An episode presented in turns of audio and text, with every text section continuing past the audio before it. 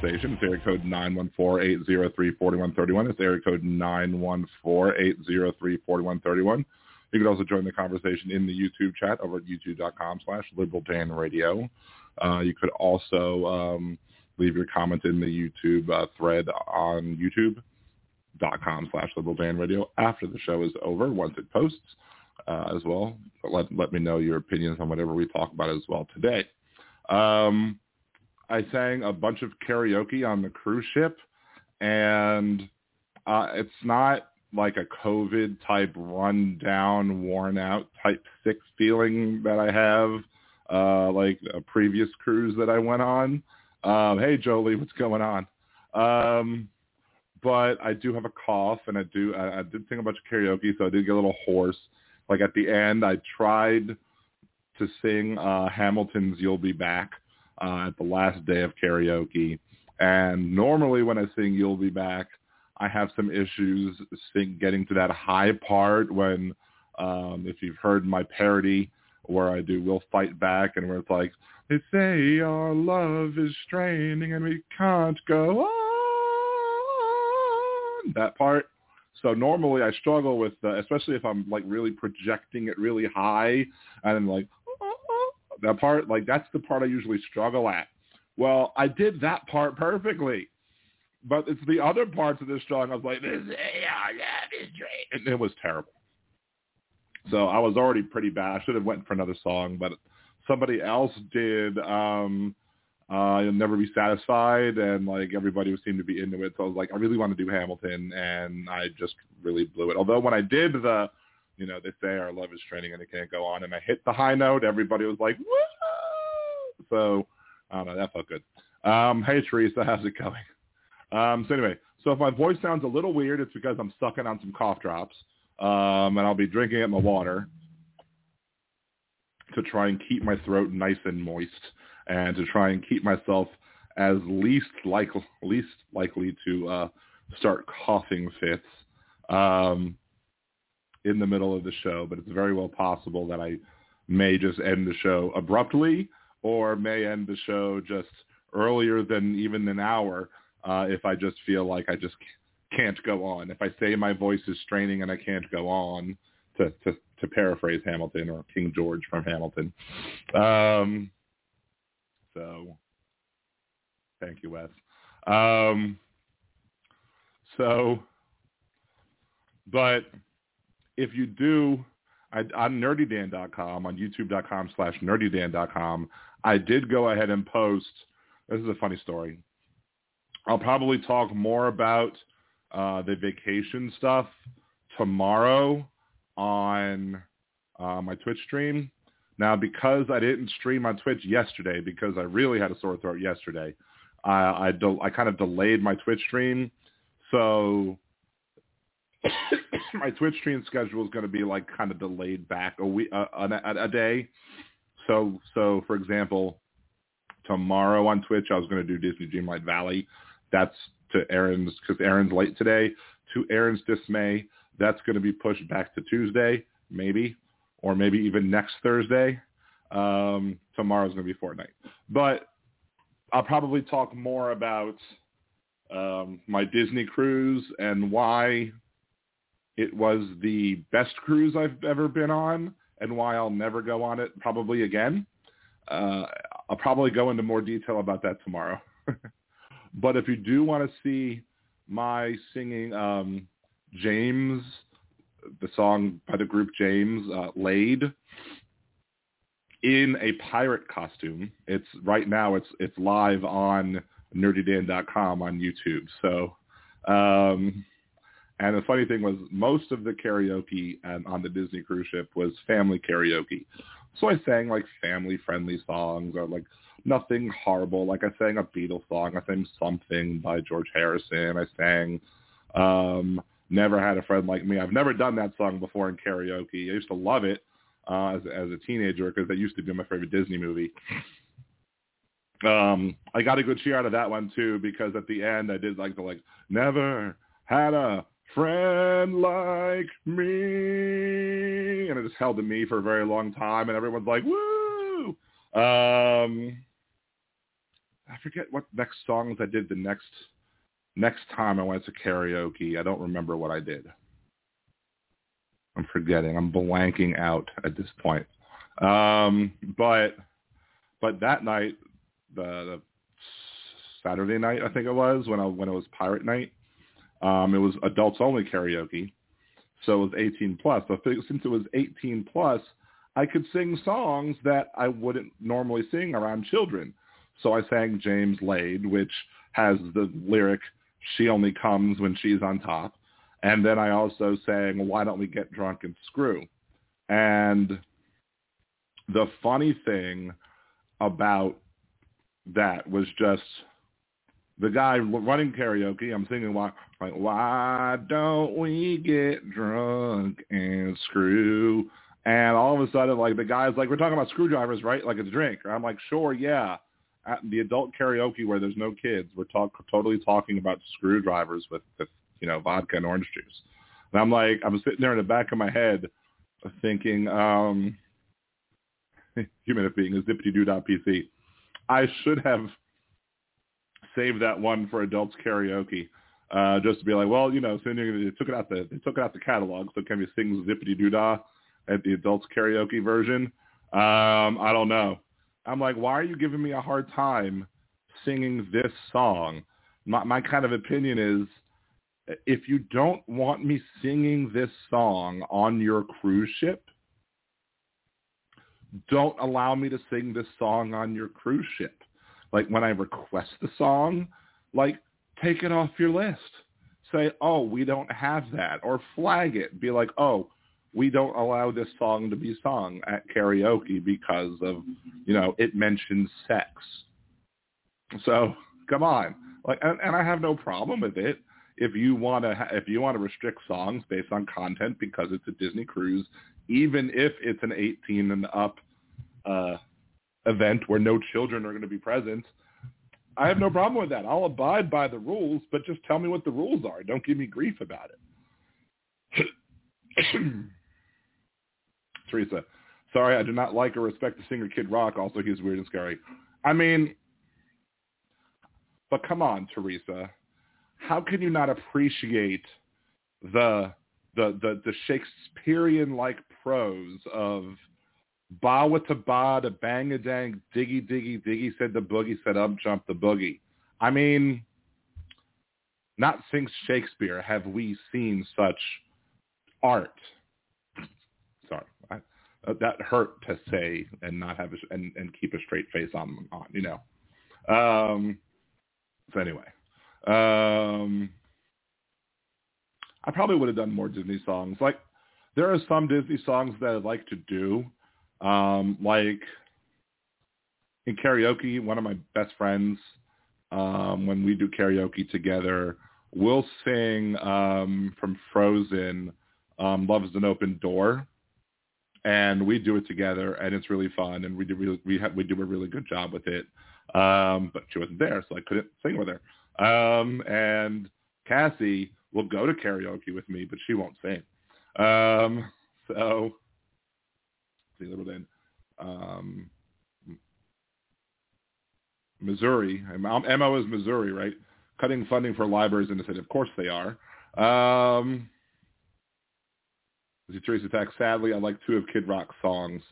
Um, yeah, I mean, it's unfortunate that his songs are are tacky, are catchy. He has some catchy songs. Like, um, I don't like Bryan Adams. I think Bryan Adams is an a-hole.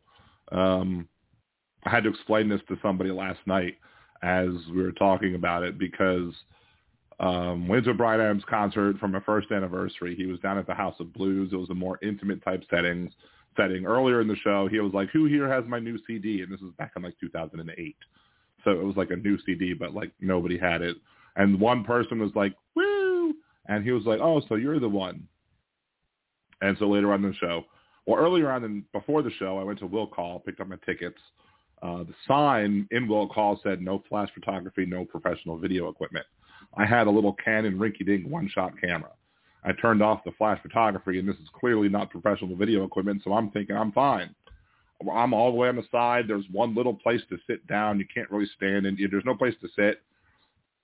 So I'm kind of I'm taking some pictures. I'm taking a little bit of video or whatever. Nothing big. I mean, again, it's a shitty little camera. Bryan Adams points me out, and there was everybody by the stage with their cell phones. I mean, it's their crappy little 2008 cell phones, but they all have their cell phones videoing or whatever like that. And he picks me out of the crowd, and he was like, "I don't want to see this up on YouTube." Um, and I'm like, smartass me immediately in my head was about to say, well, maybe if somebody posted this crap on YouTube, they'd you'd be more likely to sell some of your new albums in Louisiana instead of just one. But I didn't want to get kicked out because I didn't want Cassie to not be able to see the rest of the show. So I just went mm, mm, mm, and just fumed for the rest of the show. Um, and then some security guy came over to me and he was like, no filming. And I'm like, the sign said no flash photography, no professional video equipment. This is not a professional camera. And I turned off my flash. I followed your sign. He goes, no filming. I'm like, okay, go tell all those people the same thing too. And he did, to his credit, he did. But from that point on, I've hated Bryan Adams with a passion. Though I've liked I've liked his songs. Like I've wanted to do like everything I do I do it for you karaoke, but you know, I haven't because I don't like Bryan Adams. Um, so what should we call it? Yeah, fame can give people a big heads, unfortunately. Um, we did, let's see, just a short, short version of the recaps. Um, we uh I won bingo two times in one seating, so I won seven hundred something bucks at bingo, which was nice. Um, which basically paid for all my vet bills today. Um, because I had to get my dog spayed today and uh, chipped, and then pay for two of my cats' uh, flea treatments, and then my cat next week, my other cat, my other kitten's getting spayed next week. So all that money's already spent. Um, we played a Disney park trivia. Was all questions about the Disney parks. And we completely destroyed. Me and Cassie just completely owned it. Like we got we got 15 out of 20 correct. We would have got 16 out of 20 correct, but Cassie was absolutely certain about this one question about Figment. What? No, we don't have 90 seconds left. I thought I said said this for 90 minutes. Hold on. Let me save this so I don't get hung up on. There, there we go. I was saying we were going to do a short show, not a 15-minute show. Um, anywho, um, so there's like two or three things at the Disney parks that I would never question Cassie on. One of them being the Carousel of Progress. One of them being Figment because she loves Figment. And so when she said who was Figment's creator in into like Journey of the Imagination, she was like, it's like Dreamweaver or something. I'm like, are you sure? Because Journey to the Imagination isn't like Nigel Channing or whatever. She's like, no, it's Dreamweaver. I'm like, I'll I trust you. You're a Figment file. You love Figment. I'm gonna trust you. The correct answer was Nigel Channing. So we would have had 16 points, but it didn't stop us from winning. We still won with 15, so it was all good. Um, hey TV2, how's it going? Um, to Jeff Gray. Never figured out if Bryan Adams was an old guy that looks young or a young guy that looks old. Yes. That's the correct answer is yes. Um,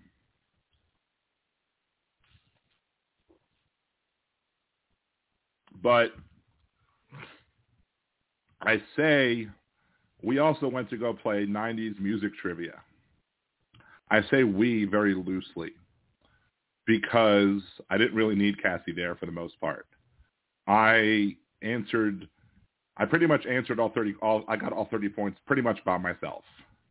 Like we were a little bit back and forth on who sang Macarena, but like we were kind of back and forth, but we settled on the one that I pretty much was, because we had gotten that one wrong before on another trivia question. And we were like, what's, what's the right answer? Is it, is, is it Los something it was Los something. No, is it Los Del Rios? I think it's Los Del Rios. And she was like, no, I think it's the other one. I'm like, no, I think it's Los Del Rios. And when they got to that question, the the the guy was basically saying this is the one where everybody's going to lose a point. And so he was going on and he was looking at people's answers and he was going over what people had on other other tables or whatever. He was like, the correct, correct answer is Los Del Rios. And somebody else was grading our paper and they looked at us and they were like, well done. And we were like, yes.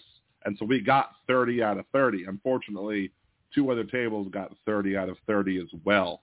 Um, so we had to go to tiebreaker, which was spelling.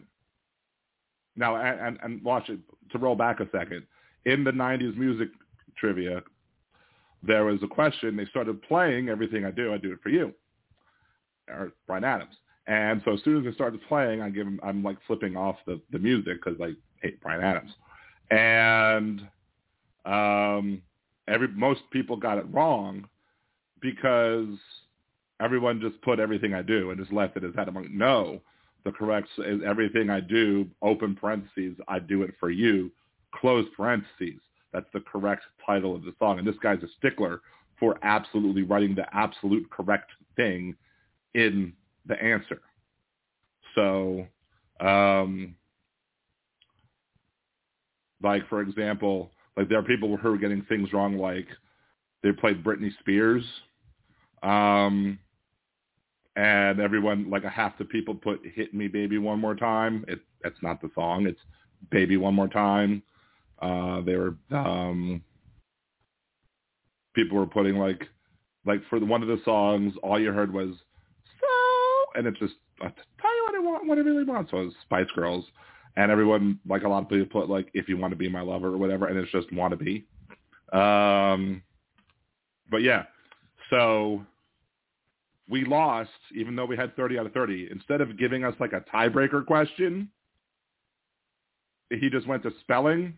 One person lost because they didn't put the parentheses in, um, you know, it's everything I do, I do it for you. We lost because I spelt Macarena wrong. I actually had Macarena. I put M-A-R. Uh, so I had an R in there. So we lost because I spelled it Macarena and not Macarena. And I'm like, Urgh. so but I did have 30 out of 30, which was, you know, nice. But anyway, we didn't get to do the 2000s music trivia. Um, I was going to say one other thing about the trivia before I moved on to whatever. Um, Human FB, missed opportunity for Disney karaoke. You can't take me, Bryan Adams from Spirit Stallion of this Cimarron. I don't even know if I know that one. Um, there was another one that we did. It was um, Star Wars. There was a Star Wars trivia, and like Nerdy Dan, I love Star Wars. You'd think I'd hit that one out the park, right? I only got 10 out of 20 on that one. And on that one, I even got, there were some questions where everyone was like, what? and like I got one of them right because it was like from one of the cartoons, and I even got I only got ten right because again it was like you had to get the you had to get like exact quotes correctly, like it was tough. And then there was like a flat out Disney trivia where it was like again you had to get quotes right, you had to get certain things right, and it was just like oh, and it was it was some brutal trivia. Oh, the other thing I want to say about the music trivia. The one unfortunate thing about that music trivia um, I think we would have absolutely won had they just included a little bit of rap or R&B. Because it wasn't like 90s pop trivia. It was 90s music trivia. There was no rap. There was no R&B in it. It was all pop and like pop rock. There was not really anything rap R&B wise. Like, had they put in a little bit of that, crowd was so unmelanated, it was ridiculous. Like, I think we would have destroyed them at that point. If there would have been just at least three or four questions that would have had some rap or R&B knowledge, I think we would have won. So, um, anyway, but it was still fun. as I said, I'm not going to talk much about the cruise, and I've already talked 20 minutes about the cruise.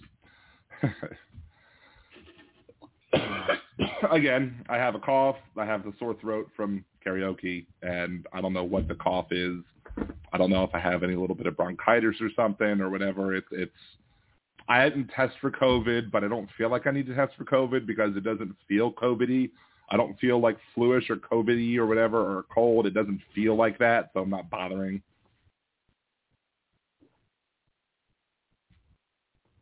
Wes, they researched the questions to fit the audience. I mean, they had all different races in at, on the cruise ship. I mean, maybe they knew who was coming, but I mean, they had a variety of questions in all the other trivia questions. I mean, why not include a variety? If you really want to do a test your real knowledge of 90s music, you can't exclude a whole genre of 90s music. I mean, come on.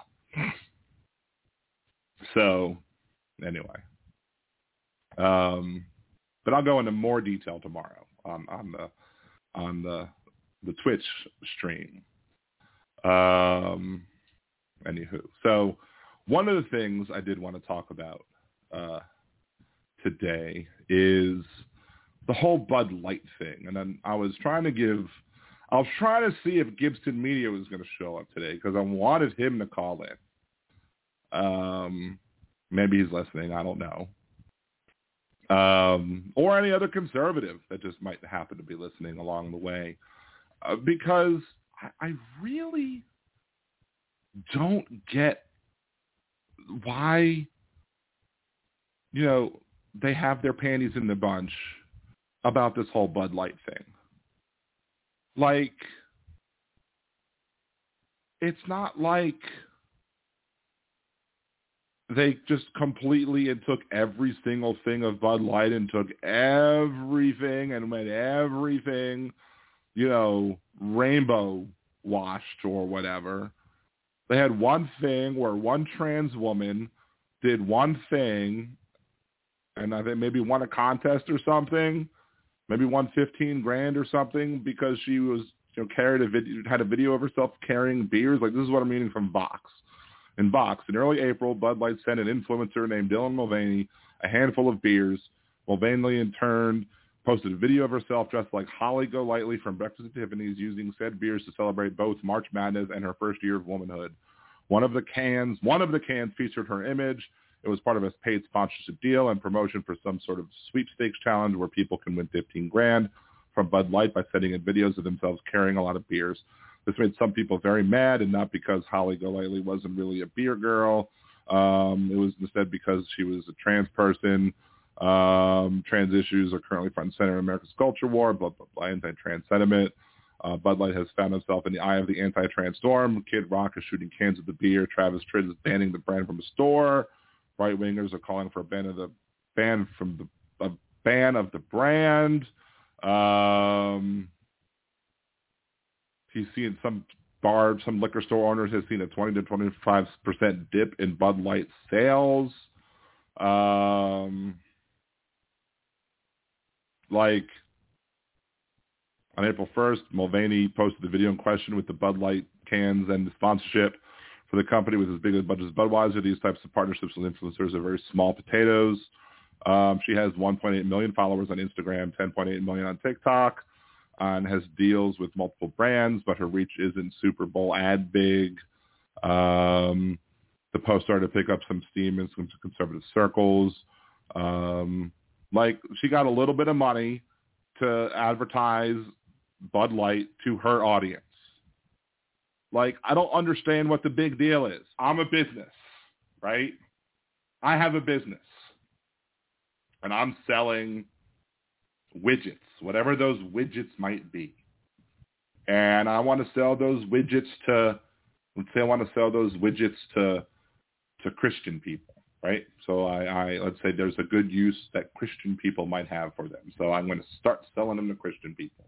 And so these how are, are how these widgets can be used in the lives of Christian people. And then I'm like, okay, well, for you Jewish people, this is how you Jewish people could use these in your lives. And then, well, hey Muslims, these is how this is how you could use these widgets in your lives. And okay, well, if you happen to be gay, this is how you could use these. Well, now the Christians, the, the, the conservative Christians are, like, oh, you're selling these to gay people now. Well, I can't use these anymore because you're tar- you're selling these to gay people. Like, what's wrong with saying, okay, we found a use for these products for we we we're, we're targeting an audience with a particular or not even not even using it differently. Like we just we're, we're just going to make a series of ads for your audience. Your audience likes a certain type of ad, so we're going to make an ad for your audience that will appeal to your people, and we're going to sell this shitty beer to you. Because let's face it, Bud Light is crappy beer.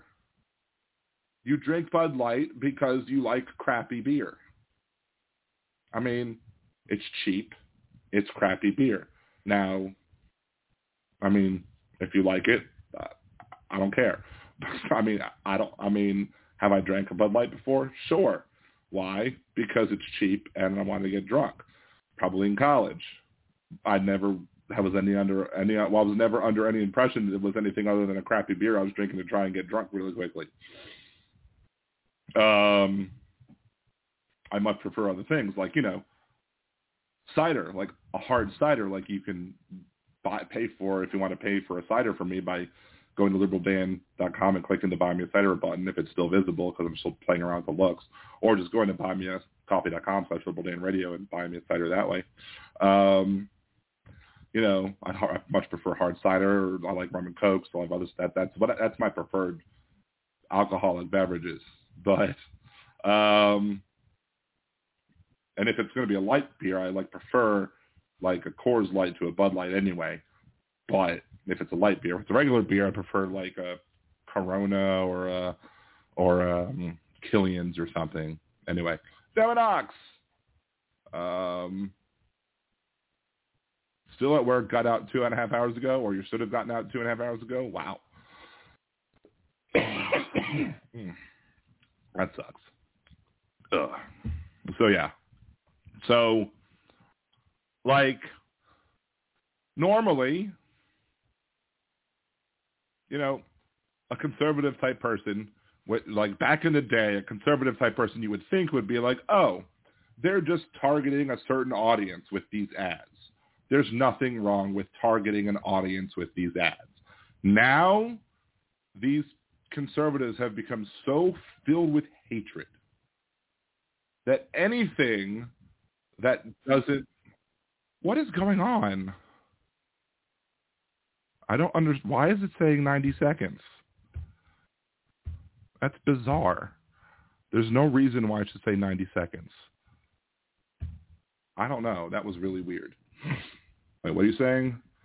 Wes, are we brainwashed during sleep? Fluids washing through our body. Scientists at Boston University discovered that during sleep, the brain exhibits waves of blood oxygenation followed by waves of cerebrospinal fluid. Wait. Dude, so I agree. What I, I lost you, Teresa. Let's see. I think I missed something that you said, Teresa.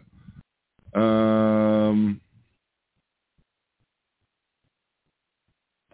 Peter, the funny thing is, drinking Coors was shooting up Bud Light. If you ever lived in Colorado, you know that you would know better than to drink Coors. Haven't sunk so low in a decade to allow Bud Light anywhere near my face. Too many people piss in those cold mountain streams. uh, I'm a fan of Bud Light. It's like having sex in a canoe too close to the water. um, excuse me. We got Wes got some two dollar words going tonight. That's what Hal was talking about, so I looked it up, cut and paste. Okay. Um, uh, yeah, but conservatives are yeah they're so uh, they're just. I was talking about I, I forget what Twitter account I was talking about this on, but but basically it was just like you know trying to figure out why conservatives are like the way they are, and like basically I was just using their own language against them, where you know a lot of the times like um like I, I used to question like some evangelical folks who would be on the University of of New Orleans campus. Excuse me. And I would be like, you know, look, I don't understand the concept because I was raised Jewish, obviously. And I don't understand the concept. So somebody could be a horrible person. They could rape and murder and steal, bezel and molest. They could do all these terrible things to all bunches of people their entire life. And at the end of their life, on their deathbed, they could repent all of their sins and accept Jesus Christ as the Lord and Savior and still go to heaven? Like, but yet somebody could live a, a, a life where they do nothing wrong. They don't do anything. They, they give money to poor people. They feed, you know, they, they help, you know, take sick people to the hospital. They, they give away goods to the need to those who need them. They never, you know, they respect body autonomy of people. They, they, they don't rape anybody. They don't murder anybody. They, they, they feed the homeless on the weekends. They do nothing wrong, but they never accept Jesus Christ as the Lord and Savior. That person's going to hell. But the previous person, if on their deathbed they say, I repent all my sins, everything I did was wrong, I accept Jesus Christ as my Lord and Savior, um, that person's going to heaven, right? And they say, right.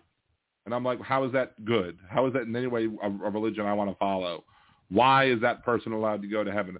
And they're like, well, the, the first person is probably never going to do that because their heart will have become so hardened that they'll never get to that point because they'll never find themselves in a position where, they're, where they're going to be seeing their past actions as terrible, so therefore they'll never do that. I'm like, well, that seems like a weird way out of it. Like, it seems like a weird loophole that while technically you're allowed to ask for forgiveness for every shitty thing that you've ever done in your life and accept Jesus Christ as Lord and Savior, but oh, they won't, they probably won't do it, so we won't worry about the fact that they might do it. Like, huh? Again, me as somebody raised Jewish, I don't get it. But flip that around on them. To me, these people who are just so filled with that amount of hatred, the the Ben Shapiro's, the um, the Ron Johnsons, the Matthew Gaetzes, the Marjorie Taylor Greenes, the Boeberts, the all of these clowns, and the people that voted for them, all the people that protested on January 6th, even the ones that didn't go into the Capitol, the ones that just stood outside shouting, hang Mike Pence. Um, these people's, the people that are, are, are just so angry and, and are trying to say that, you know, oh, LGBTQ folks are groomers and this, that, the other. These people's hearts are so hardened that I don't think they're ever going to be redeemable at this point. They're irredeemable. They're people. I have no hope that these people will ever see the light. I have no hope. How Elizabeth, how's it going? I have no hope that these people are ever going to one day be like, you know what? I feel so bad for how misled I was. I feel so bad for how poorly I treated these people.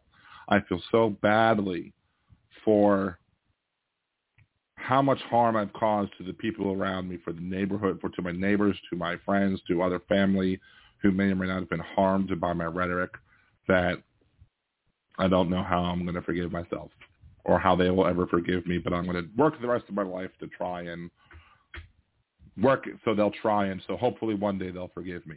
I don't see them ever doing that. Because part of modern day conservatism is the idea that asking for forgiveness from anybody else other than God is a sin. Like it's a sign of weakness. We saw that even during the Obama presidency when Obama was going around and acknowledging the wrongs of America's past and they were calling it the Apologize for America tour or whatever, you know, the, and they were like, well, we shouldn't be apologizing for America. America has nothing to apologize for. Absolutely we do. And then you have Donald Trump with his whole 1776 project and how he wants to have wanted to have patriotic education.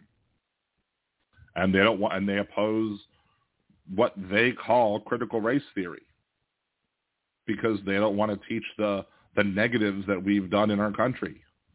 They don't want to teach people. They don't want to say, oh, well, all these people who were who owned people in the past. We don't want to teach that. We don't want to teach the negatives about our country. We want to teach the positives about the past of our country. You know, because we don't want to say that anything we ever did was wrong. Anything that our founders did was wrong because, as was said this morning or whatever on Jeff Carrera's show, that, oh, uh, they were, these founders were just inspired by, they were divinely inspired. That's what they believed. They were divinely inspired. Somebody said, oh, if we would have, uh, everybody needed, everything needed to be done unanimously at the beginning of this country, and only two two states wanted slavery, like Georgia and South Carolina were the only two states who demanded that we keep slavery. Oh yeah, well then the rest of them were sure as hell happy to keep it when it came to the Civil War, right? They sure started to, sure learned to love it between 1776 and 1865 now, didn't they? Um, Teresa, my younger sister sadly is so angry and conservative, a year younger than me, and that's and that's really really weird. I find like like like I can't imagine having people in a family with such diverse political views, especially coming from the same household. Like it's kind of hard. It's weird for me. It's, it's different for me because I'm like I'm an only child. I have stepsisters, but I never was raised with them. Um, Cassie is an only child, so she never had to deal with that. But like my entire the entire dad side of my family is they're all liberal, leftist, progressives, whatever. There's nobody who's conservative on that side of my family. Um, on my mom's side of, of the adoptive side, um, the only people that I ever knew of who voted for a Republican were my grandparents, my my mom's adoptive parents, and I think that was the only 84. And the only reason, in and my mom was very angry at them, but the only reason I think in 84 is because that was the whole big thing about Soviet Jewry, and um, they they really were upset at Russia, and they thought Ronald Reagan was going to take a hard enough stance against Russia, and they were scared for the. And my grandfather was from Russia, and as such, he was concerned, and he wanted somebody who was going to be, who was going to be strong against Russia. So I have a I have a feeling that if my grandfather was alive today, he would be against Trump for the very same reasons. but um, I just don't understand the concept of how people can be so have suffered. I mean, it, I, I would love to sit down like with Teresa and just be like, hey, um, like what, what, what did it happen like in the household? Did it happen after like somebody, like, did it happen like, did, did your sister move off and, and become different things? Did, did you move off and, and, and I don't know, like what happened to, to have to cause such diverse views? Um, Wes, I was born a poor Republican child. Great movie reference there, Wes. Very, very, very well played. I like it. um, hello, Aaron. How was the play? Um, hey, uh, Andrea, how are you doing tonight as well? Um, so what should I call it? Um, like I think my cousin, maybe one of my cousins, I think for a hot minute like converted from Judaism to Christianity, and my my aunt was concerned, and I was like, you know, as long as he's a good person, it's fine. I don't think he really ever became conservative, so I don't know. Um, I think I have P Dubs' link. Hold on, let me go dig that up real quick. Um, I'm just gonna open my mail up real quick. Mail. I can just probably type in GoFundMe. Hold on. Fund me. No, not that one.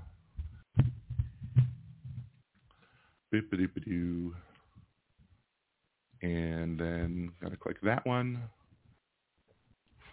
Mm, excuse me. I'm actually doing better than I thought I would as it pertains to coughing and as it pertains to having a sore throat, which is actually better My sister yelled at me for voting for Biden.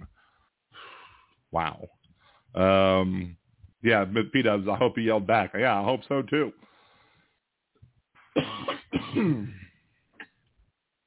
One of the funniest things um, that I um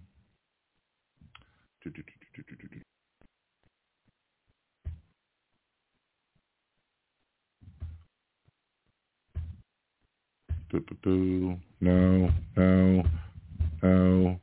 That's not right. That's the wrong email thread. And this one? No.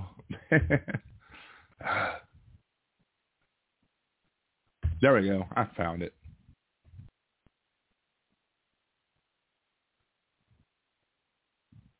If I can only copy and paste right. I need to buy a new mouse. I need a new mouse because the one on my computer sucks, and the one that I the one that I had had for my computer really worked terribly. Almost seven hours of modding HAL. Wow, that's crazy. I haven't watched a HAL uh, stream in forever. I couldn't really stream much on the cruise, but like I've actually been busy at work recently, and I haven't been able to tune in and be able to watch as much as I would have liked. So, although rumor was it like was he supposed to go on Benny Loco's show? I don't want to miss that one. I would like to see him go. I would like to see it when he goes on Benny Loco's one. So, um, I do find it interesting though that that the conservatives are all like you know trying to say like oh it's proof that the election was stolen because Joe Biden campaigned from his basement and how could he win if he campaigned from his basement or whatever. I'm like, well, maybe it's just that Donald Trump is that bad of a candidate if Joe Biden could beat him while campaigning from his basement. How about them apples? So, um, I don't know. I think I want to say my when it comes to family, my stepmother is liberal, and my dad is liberal, but I don't think my stepmother's family is liberal. And I think it very well may be possible that my stepmother became more liberal once she started dating and or once she married my dad. It's possible she might have been liberal before then, but I think it's very well possible that my dad might have shown her the light when it came to um, being a more liberal leftist type person.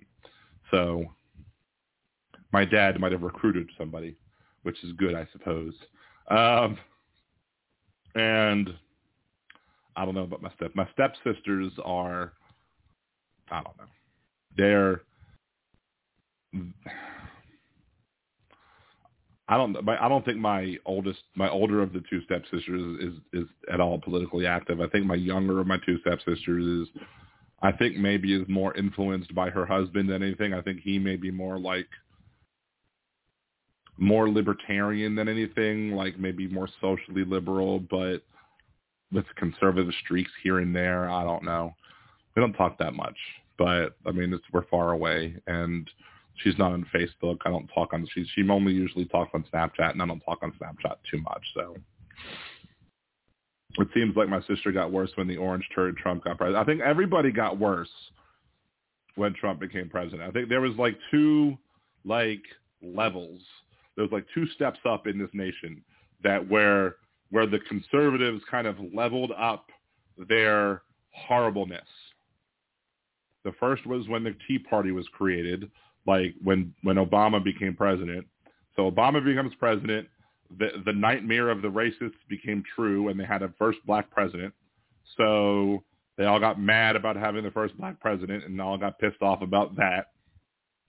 So you started seeing the ugly racism that that that was just festering underneath that came out and and showed itself full bore and then once Trump started getting elected and started running as a Nazi populist then you really started seeing them come out the woodwork because then the the the Nazis and the other white supremacists were like that's our guy he's saying the stuff that we want to say and because he he ran on all the dog whistles. And they're like he's saying he listen to what he's saying. He's he's saying what we know that what we know what he means. Because when he campaigned in 2020, stand back and stand by. It was like we're standing by, sir. He didn't say stand down. He said stand back and stand by, and they stood by, and then they went to Washington. So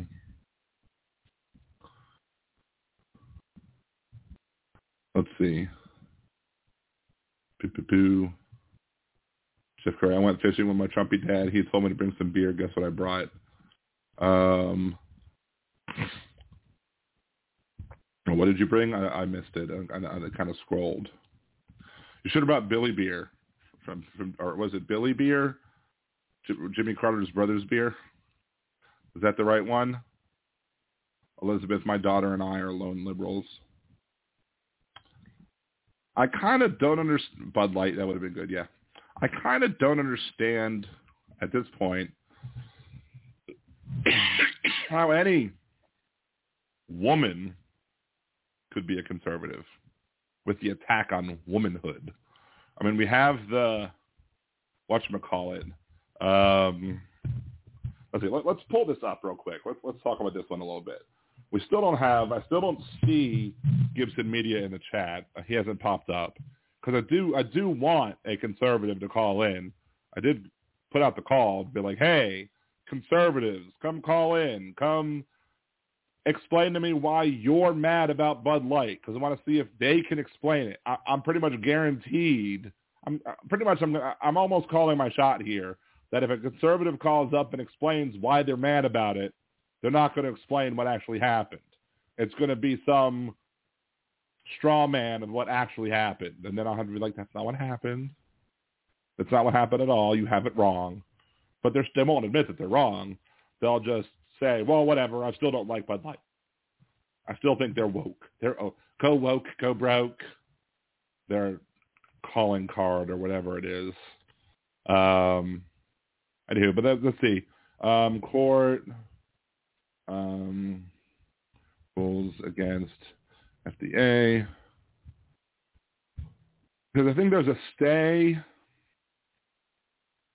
against, because there was a ruling against the FDA, of course, by the activist conservative appointed by Trump in the lower court um, that basically said the FDA ruling or the FDA approval of mifepristone was uh, not a valid way of approving anything. Um, and of course, it's a bunch of conservative stupids who are trying to say that it was improperly um, passed. And, and of course, the people are like, this is not about abortion. This we want to make sure that the women are being protected by by not being prescribed dangerous prescription drugs. No, you're just being anti-abortion twats. That's what you're being. Um, you're you're just pretending. No, nobody's fooled by this anymore. I mean, they can try. Like it's it's, funny how some of these people still try and pretend that they're not doing what they're doing. like at this point, they should just be honest. Be like, yes, this is about banning abortion. F you. We all know. We don't need to say this to say. We don't need to keep the, the the the quiet part quiet. We all know what the quiet part is now. We all know what you're doing. Just do it and let's get it over with and let's have the fight.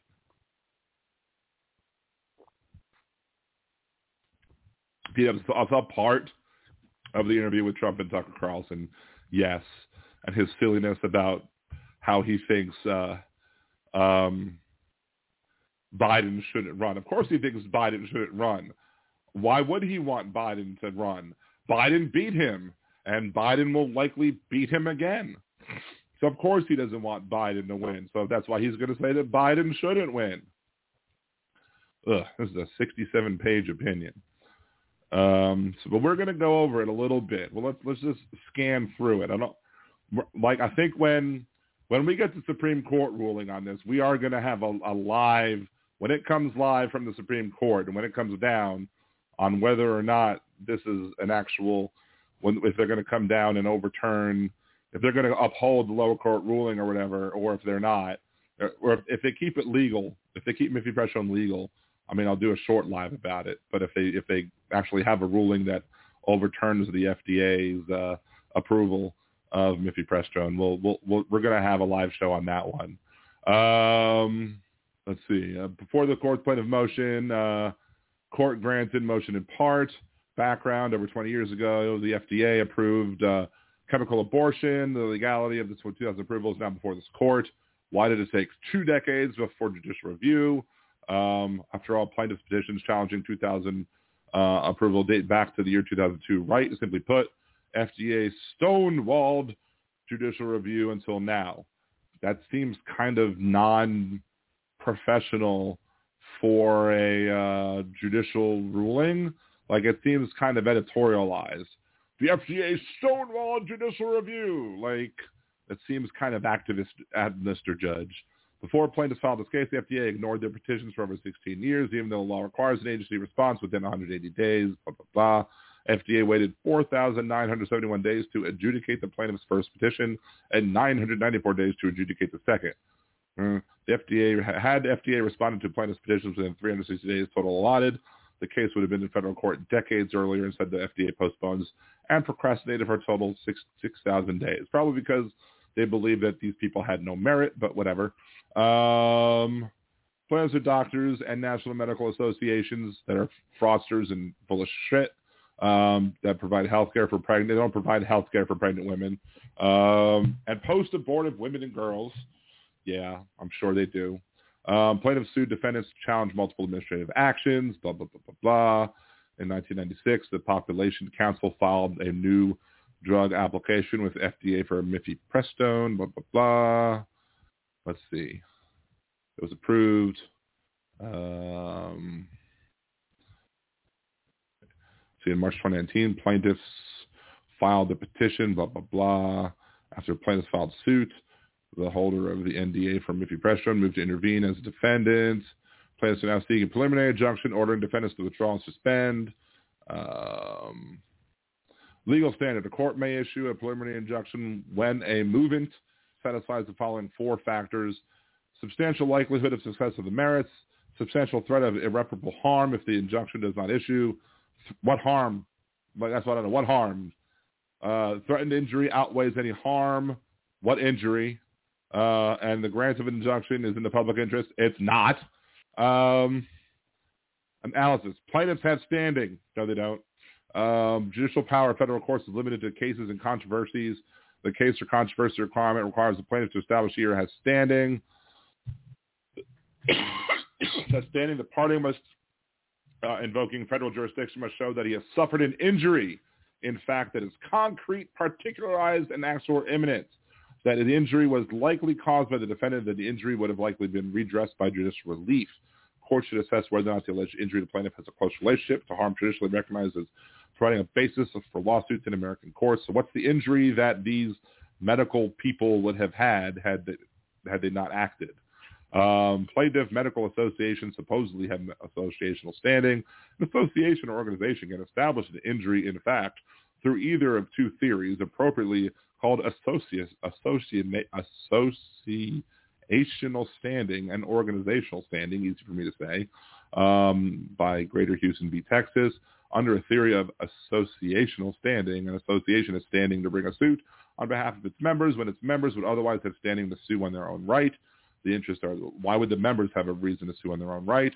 Here, the association members have a standing because they allege adverse, they allege adverse effects from chemical abortion drugs can overwhelm the medical system and place enormous pressure and stress on abortion. See, this is such bullshit. Like, hey, Benny Loco, how's it going? Thank you for showing up. I appreciate you. Um, this is such bullshit. I'm, I, I'm, I know I normally don't curse a lot on the show, but this is just such bullshit. Like, the association members have standing because they allege adverse effects from chemical abortion drugs can overwhelm the medical system and place enormous pressure stress on doctors during emergency complications. Have they proved that it does? In the last 20 years, have has mifepristone or have have have the side effects from mifepristone caused damages to the medical system that has caused a strain on the medical system? Has it, as it says in quotes, has it consumed crucial limited resources, including blood for transfusion, physician time and attention, space in hospitals and medical centers, and other equipment and medicine? Uh, is, and is it especially true in maternity care, quote, deserts? geographical areas with limited physician availability. These emergencies force doctors into situations where they feel complicit in the elective uh, chemical abortion by needing to remove a baby with a beating heart or pregnancy, blah, blah, blah. So, there's, there's, they've not proven. They just allege that it could happen maybe. Like something could happen, so therefore we believe we have standing. No, this is the same problem that I have with the Hobby Lobby ruling. They say that they believe something could happen, so therefore they believe that we believe that we should rule in our favor. No, you shouldn't be able to say that we believe that something could happen. You should be able to say that you should have to prove that something does happen. Like, look, if they were able to go and say, look, over the past 20 years, these are the side effects of patients who have taken mifepristone. This is how strained our hospital system has become. But this is the strain on the hospital system before mifepristone was allowed, and this is the strain on the hospital system after mifepristone was allowed. And as you can see from the data that we've, we've given, as people have been prescribed mifepristone, they've been got, they have received it has caused an extreme strain on our hospital system as, by these numbers that we've provided you here today or whatever. If they could have done that, I, am not, I'm not going to say I would still agree that it should be banned or that the FDA approval of it should have been rescinded. But at least they would have made, to me, they would have made that argument. This is not them making that argument. this is them saying, oh, we feel that it might. It's bullshit. Just like them saying, oh, we feel, Hobby Lobby felt that, that we, it's our belief that birth control pills stop an embryo from implanting into a uterus. So therefore, we feel it's kind of like an abortion. So therefore, we don't feel like we should have to cover it. Well, no, you should have, you should have to prove if your uh, religious beliefs tell you that stopping an embryo that's created from implanting into the uterine wall is morally abhorrent to you, and you feel that you are paying for such a dr- that for such a thing to happen by allowing it to be paid via a benefit, which is another question altogether. you should have to prove that the drug in fact does that. Now, it used to be, be the belief that that's how birth control p- pills worked. It used to be on the box. Uh, it might even still be on the boxes that say birth control pills prevent ovulation, fertilization, implantation. But there's an old article, and I used to use this article back in 2004, 2005, 2006. That article has since gone behind a paywall. But I've cited it was on NBC.com or whatever, I think, or maybe it was the New York Times. I think maybe it was the New York Times. But that article is basically like, look, that's old science. New science has shown that there's actually no data to prove that oral contraception, even the morning after pill, prevents a fertilized embryo from implanting to the uterine wall. The only thing that there's data showing is that it can prevent fertile ovulation, ovulation it can prevent fertilization. If there's no ovulation, if there's no fertilization, guess what? There's no pregnancy. So therefore, you're not stopping. You're, you're not killing an embryo. So therefore, it's not morally abhorrent. It's not, it's not the equi- moral equivalent of abortion, as the pro-lifers like to think it is. But again, the the responsibility should be on the people who are bringing the case to say this happens And that's why we should be able to bring this case because we proved that this happens. But in several cases now, they've not been required to do that. All they've been required to do is we believe that this happened, so therefore let us have our lawsuit. And the courts are like, okay, okay. we'll coddle the little babies and let them think, let them have their little beliefs and thoughts and feelings, and we'll let them believe what they want to, so they can rule Gilead. What does the company that makes it say? Um, uh, let's see. We can pull that up.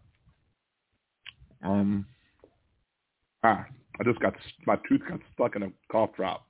Um, birth control pill manufacturer. Let's look one up. Um, or let's just look. Come on. How does oral contraception work? Oh. How does oral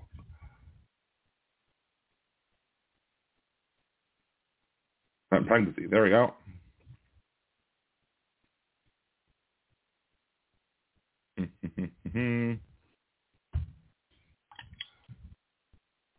I mean, I don't know if this is the great best site to use. Uh, at least especially for one for uh, for uh, what from call it. Um,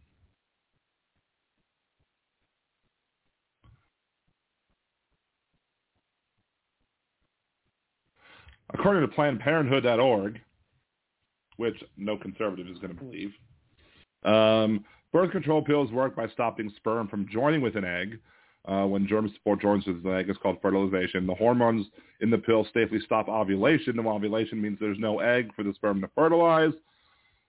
the pill's hormones also thicken the mucus on the cervix. This thicker cervical mucus blocks sperm so it can't swim to the egg. Kind of like a sticky security guard. So there's nothing on that page that says it stops implantation. Um,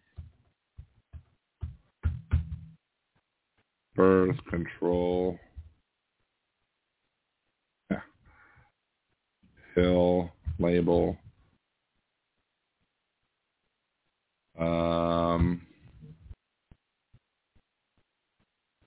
let's look at that. Let's look at yasmin think yasmin might be a morning after one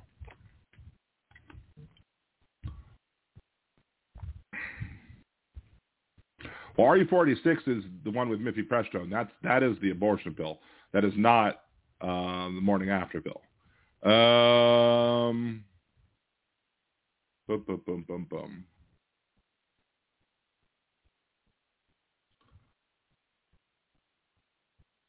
Two, two, two, two, two.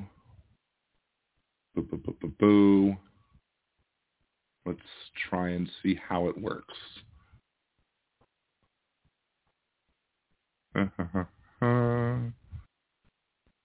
Big ass sheet.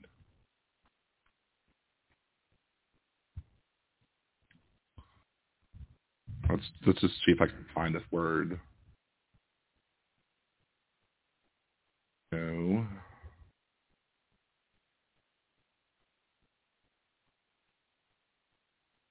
Where's this? No.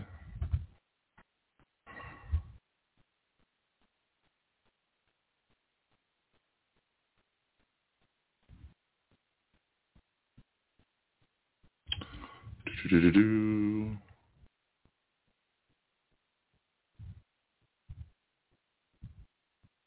Doesn't even say on that one. How does Yasmin work? That, might work.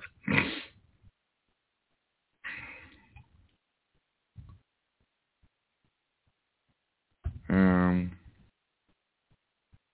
let's see.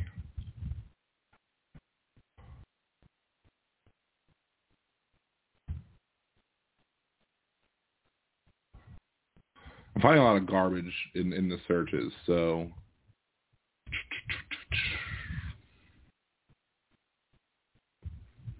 I mean, because some of the stuff is is here, but it might be old. Uh, does birth control pill or do birth control pills. Use proper English.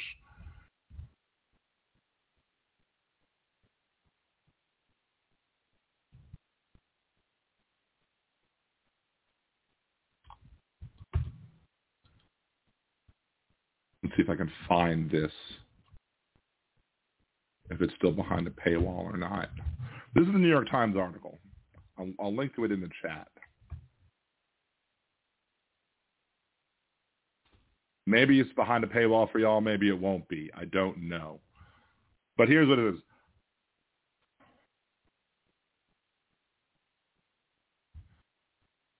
So most type, of common types of contraception, birth control pills, condoms, uh, let's see, hormonal intrauterine devices, implants prevent contraception by keeping eggs from becoming fertilized. The description of abortion-inducing is most often used by anti-abortion religious groups to characterize methods they believe can prevent a fertilized egg from implanting in the uterus.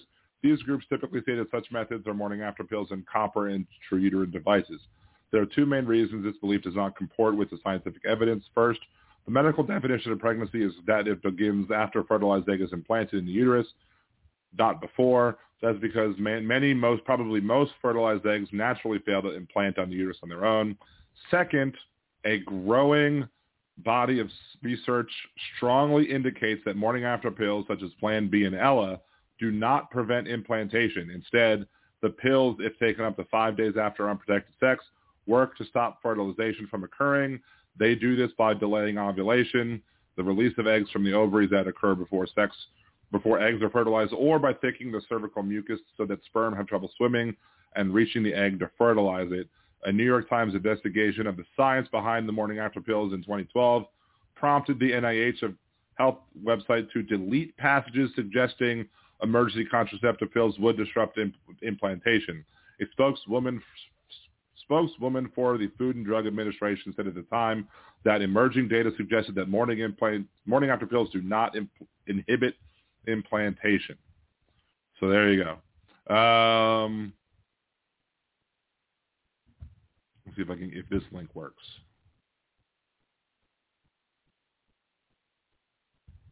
Abortion qualms on morning after pill may be unfounded. Um,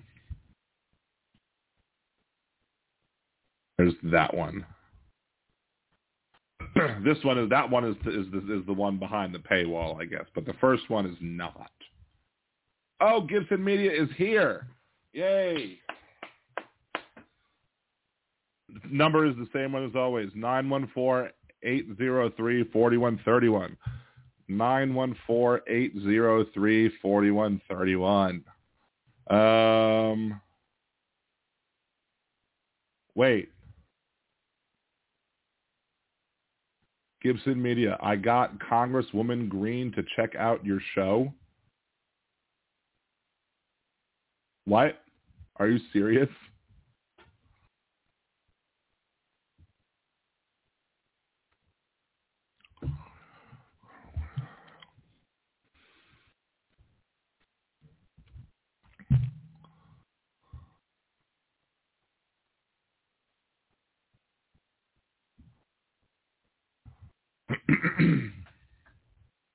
Wait, so is she listening right now, Gibson Media? Here we go. Yes, How's sir. It How you doing? I'm, I'm doing all doing right. well. How are you today?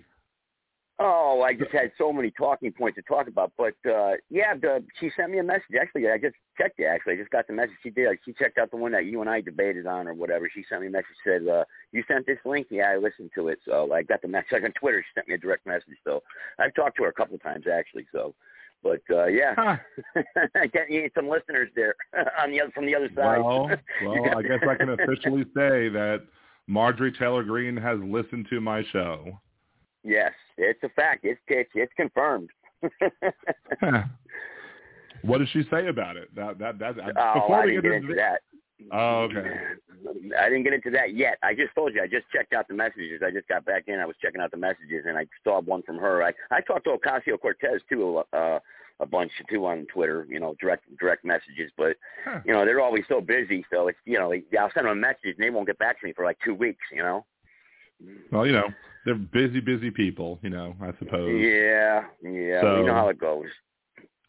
I was supposed to well, have. um I might have one of our uh local public service commissioners on because I want to talk to him about what was going on in Tennessee. I think it was Tennessee about with the expulsion yeah. of the two of the two of the three folks. But before I talk about that, because I didn't want to talk about that a little bit tonight, um, I did want to get your opinion about what the deal is with Bud Light and why are people, why are conservatives so angry and overly angry, in my opinion, about what the hell is going on with Bud Light and them giving a little bit of money to somebody who happens to be a trans woman to do a little bit of advertising to her audience? Well, you know, I I heard Glenn Beck talking about it. Now you're talking about it, and uh, you know, look, the bottom line is this: I don't know what your stance is on the transgender. What as far as gay rights goes and everything, obviously, you know, as far as my biblical beliefs go, as far as that's concerned. But it doesn't mean that we should hate people because of what they choose and lifestyles they choose. But it doesn't mean we should openly condone, excuse me, openly support it also. You know, so as far as you know the Bud Light thing goes, I mean, if you're a Republican and you're, you know, they're going crazy over it. Well, who, who, what, what are the names of the Republicans that have outwardly spoken about it so far? I mean, I, I, I don't know if there's, I don't, I don't know, I can't specific. I mean, I've been on a cruise for four, four or five days. Yeah, I know. So, I'm a little cloudy on it too. so, but I heard so it. I can't I specifically name. I, I mean, I've heard lots of pundits talking about it. I haven't necessarily heard. I don't know. I haven't heard specific Congress people. I'm sure my my uh, viewers and listeners in the chat could list some who may have brought it up. I'm sure I'm sure the, the usual suspects have brought it up. Um, you know, but everyone's like, you know, you have your why your is Joe Biden like, you know, let me let me your, let me let me ask you woke, this. The, the people like, you know, your Kevin Sorbos, you know, on Twitter, like, you know, go woke, go broke. Your your your tip, all of your typical Twitter pundits are, you know, out there being all like angry that you know isn't it like free market stuff that's like if if if there is a particular subsection of the market that you want to buy to buy your products, you know, why does it hurt the other rest of the market that they're targeting a particular subsection of the market? Like that that's what I don't get.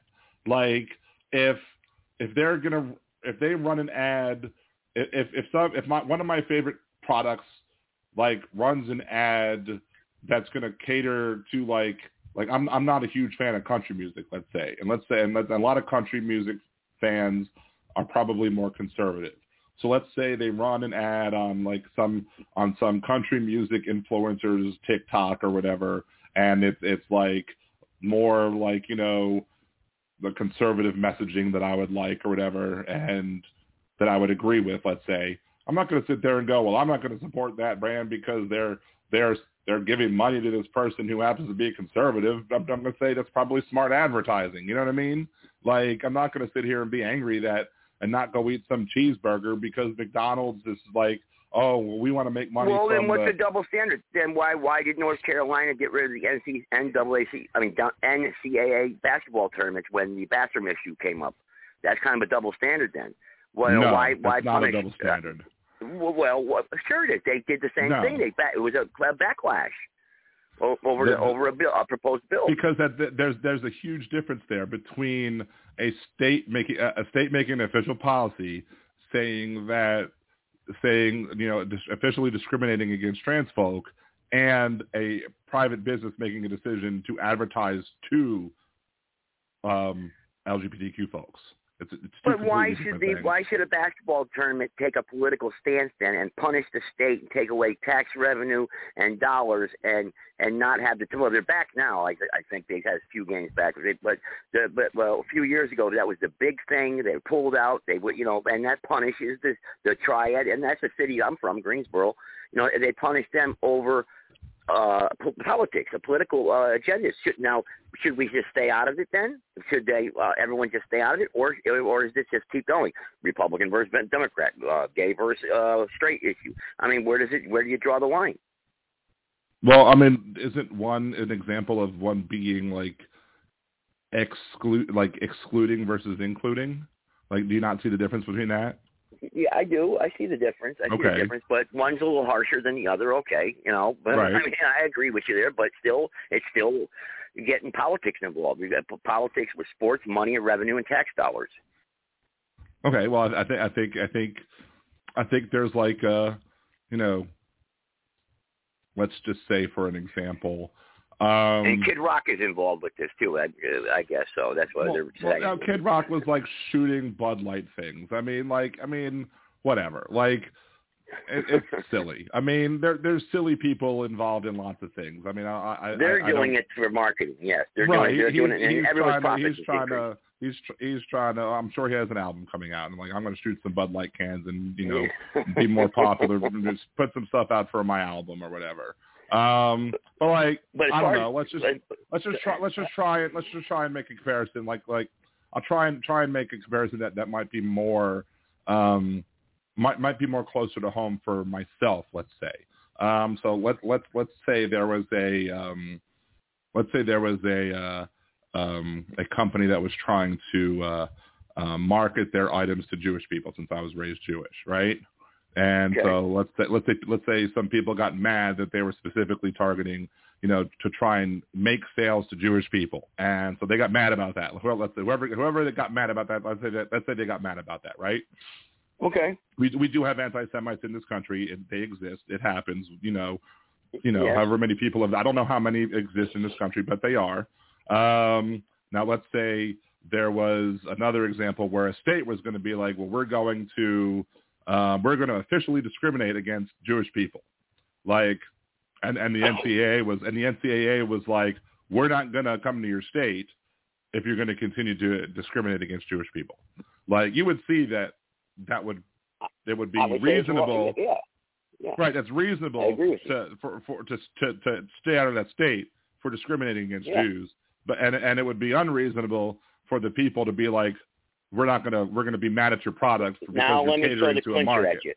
Let me throw the clincher Okay. at you because they're going after an entire race of people. This is going after a choice that peop some people are making. Eh. Well, here's the thing too.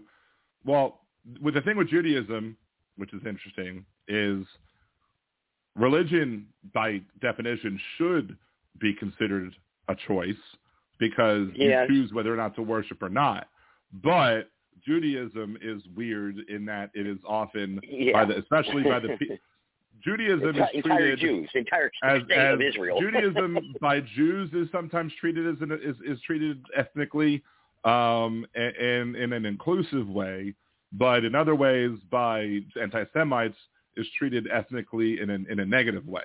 Um, like so, so yeah, so Well, what do you think about the bill that Israel tried to sponsor? Not to change subject here, but uh, Israel, Israel had sponsored a bill that would- they want that any anyone that goes that tries to promote Christianity in the state of Israel uh, will face one year in jail.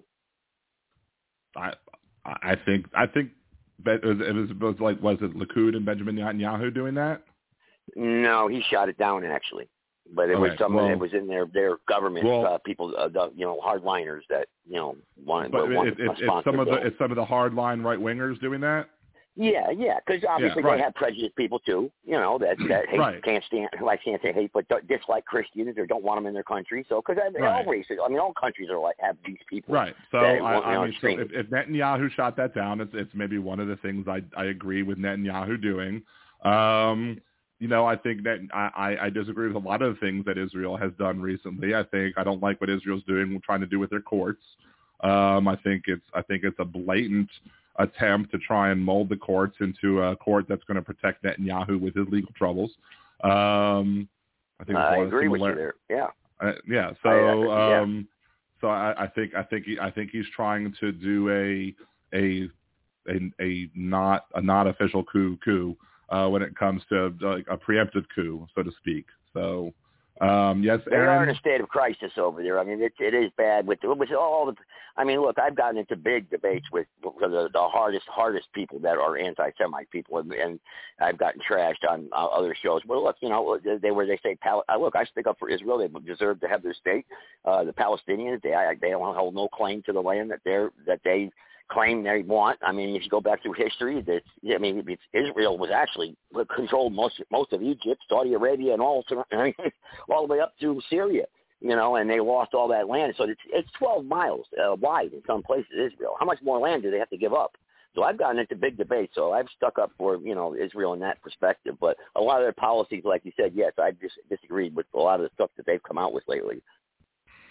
Yeah, I mean, I've I've seen I've seen I've seen there are very hardline conserv uh, very hardline Israelis over there that have said things that if if if the people fleeing the concentration camps had heard these Jewish people yeah. saying these things about other they people, they may have turned around. they would smack. They would well, they may have turned around, but they also might have smacked them and say, "What the hell is wrong with you?" That's yeah. the type of that's the type of behavior that we were fleeing from, and now you are becoming what the type of person that we were fleeing from. Stop it. Um, yeah.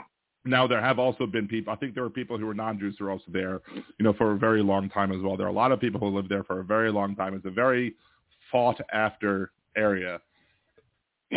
yeah, so, I, I, I do I do agree with you there. But it's again, not to change subjects, but as far as the uh, representatives go in Tennessee, look, they you we say January 6th. These these uh, rioters, well, they did the, basically the same thing. They created they? an uproar. Yeah, they actually they didn't create they didn't did, vandalize. Did they destroy anything. any property?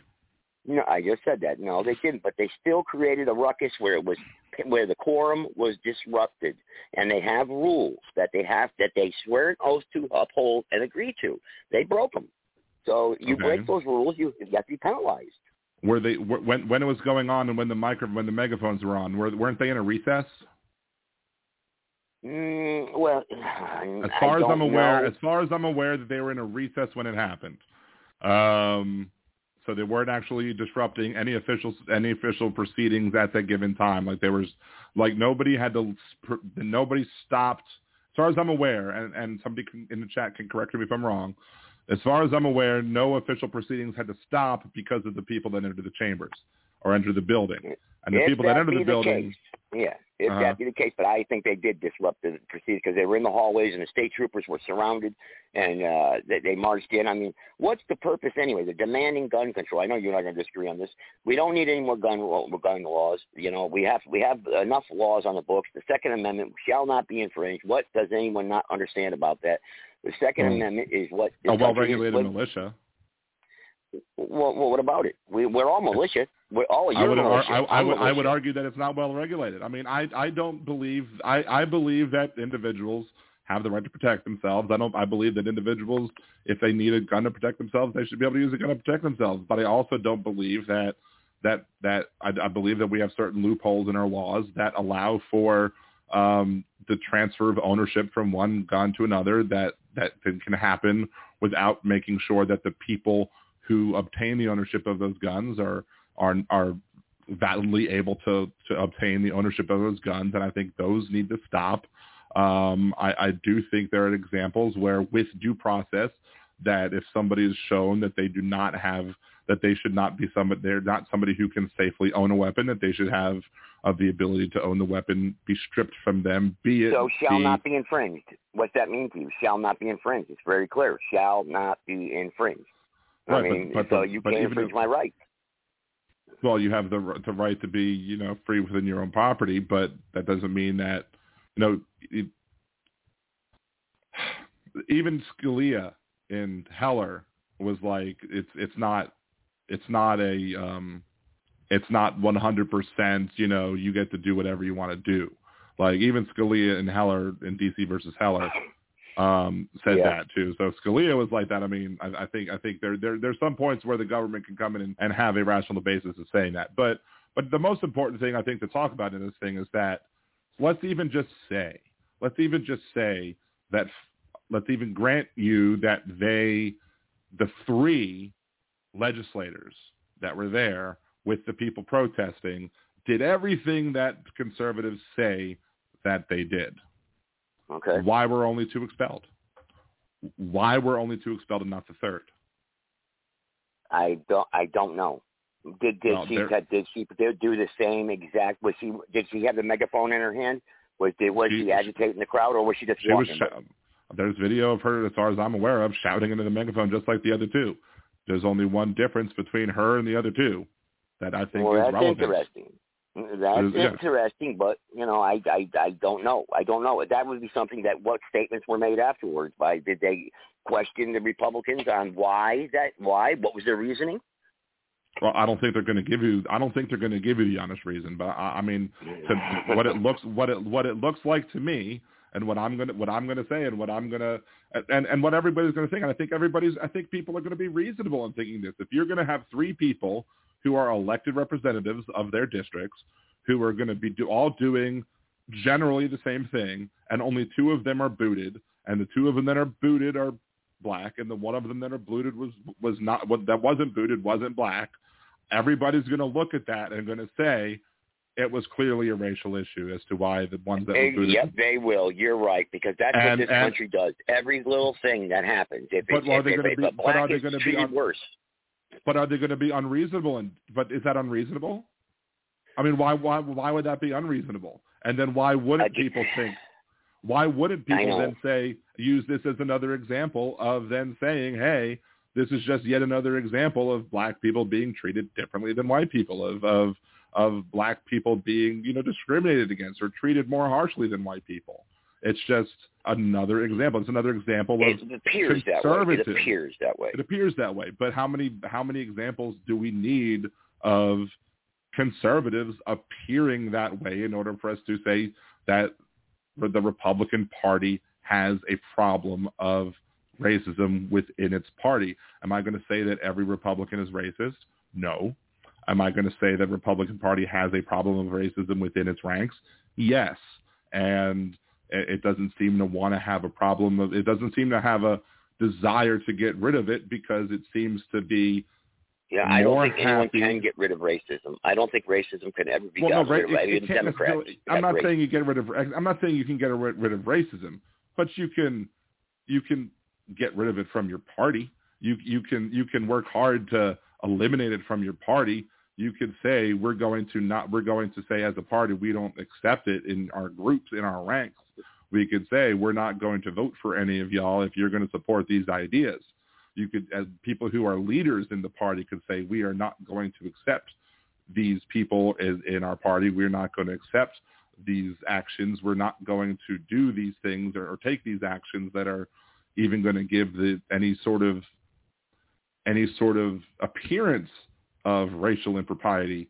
Um, but instead, they do the opposite. There there are examples for years and years and years now of of people going on on you know media shows and, and almost admitting like that the reason that you know they redraw lines or that they do what they do is specifically because they want to redraw the lines in a certain way to to take power away from the black voters or to to make it harder for black people to vote and and even if they I don't think any admit- Republican openly admits that. What, what Republican openly admits that and states that? And and if that be true, you know, I, I haven't seen any of that. And they redistrict did the redistricting in uh, here in North Carolina.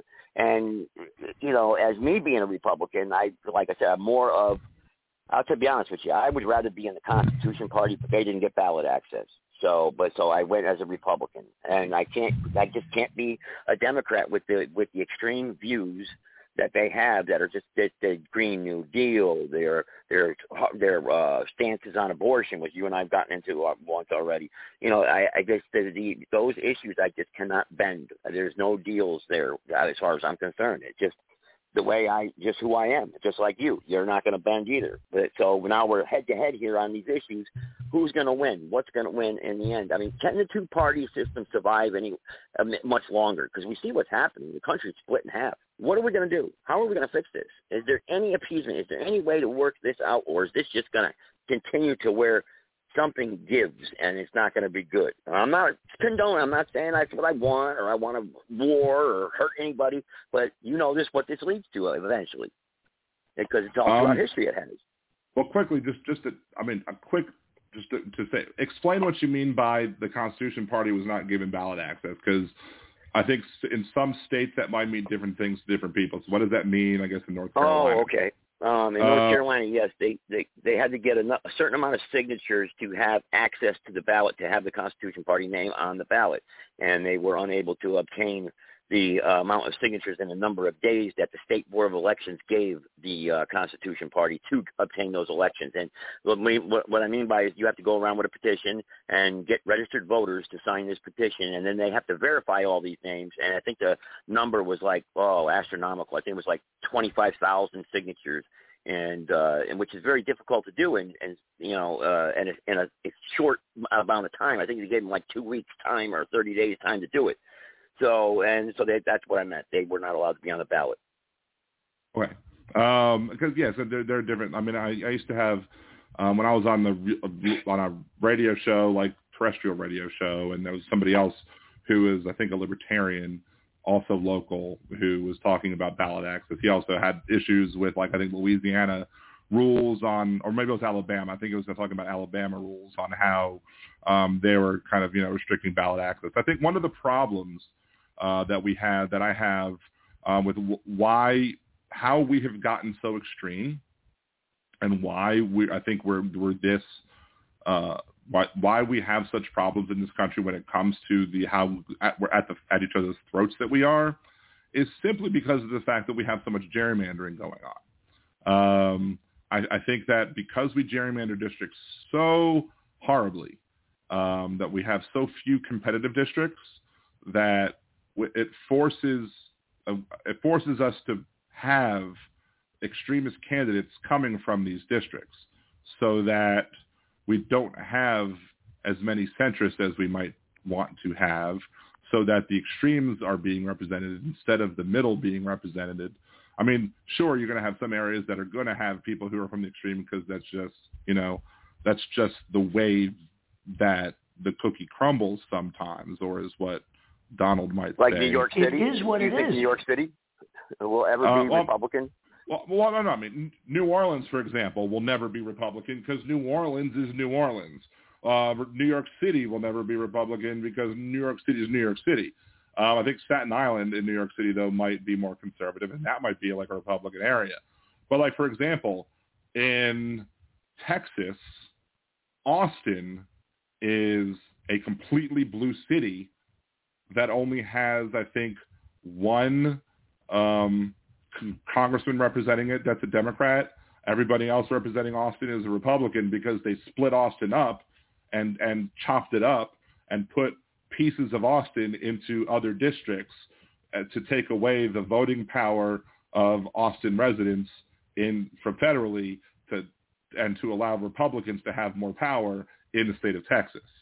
So I think if we moved away from, I don't think we, I don't even think we need districts altogether anymore. I think back in the day when we, you know, when we had to travel by horse and carriage, um, we didn't have trains, we didn't have planes, we didn't have cars, you know, when it took a long time to cross a district, I think we needed, you know, compact districts where if a person was representing that district, that person would need, to be able to easily get across the district, you know, relatively with ease,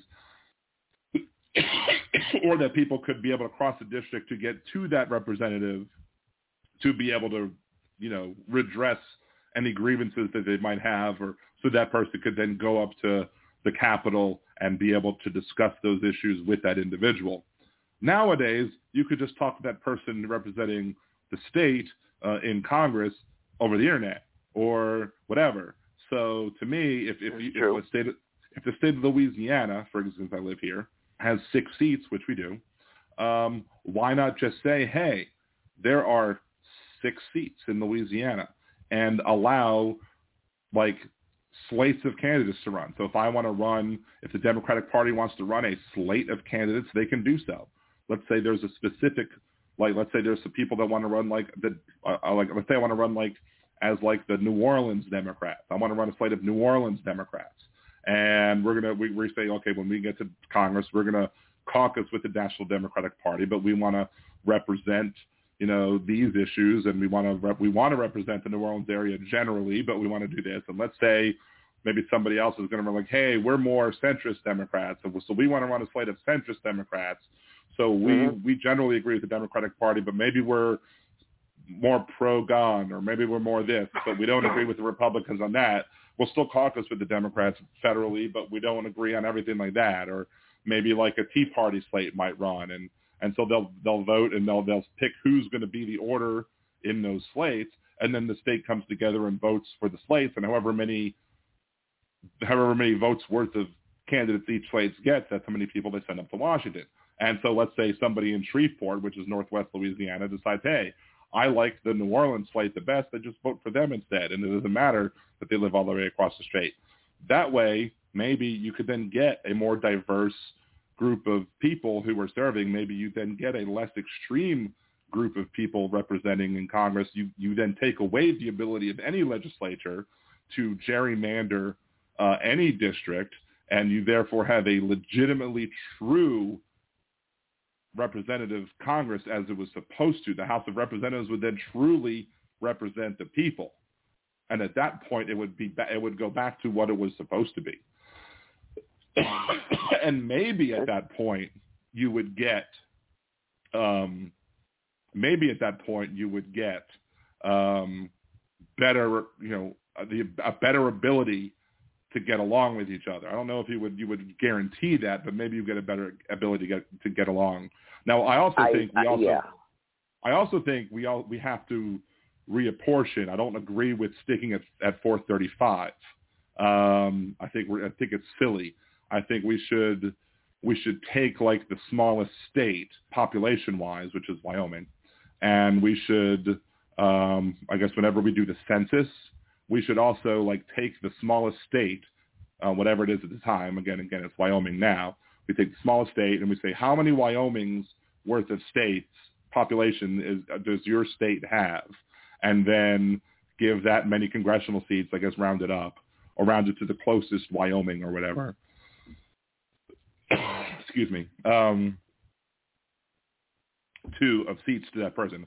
When I figured this out, I think a few years ago, I think it would add like a hundred seats to Congress, um, and that way, um, for both in the House of Representatives and in the Electoral College, if you're going to maintain the Electoral College, um, you would have a better representation for the House of Representatives as to what the population looks like instead of what we have currently, which currently gives too much weight to the smaller states than what even the founding fathers wanted to give.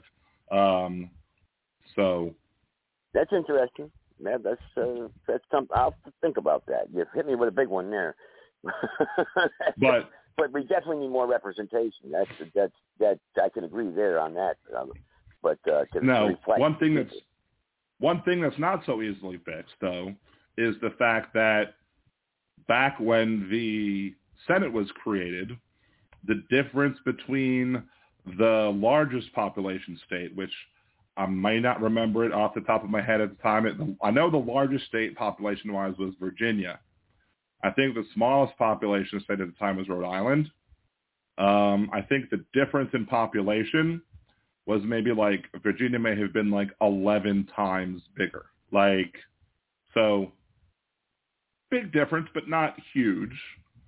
But Yeah. like now, the difference between Wyoming and California is like what 55 maybe or something like that. Something There's a, yeah, it's very lopsided. Yeah. it's very lopsided. So I don't know if the founding fathers would have been like, you know what?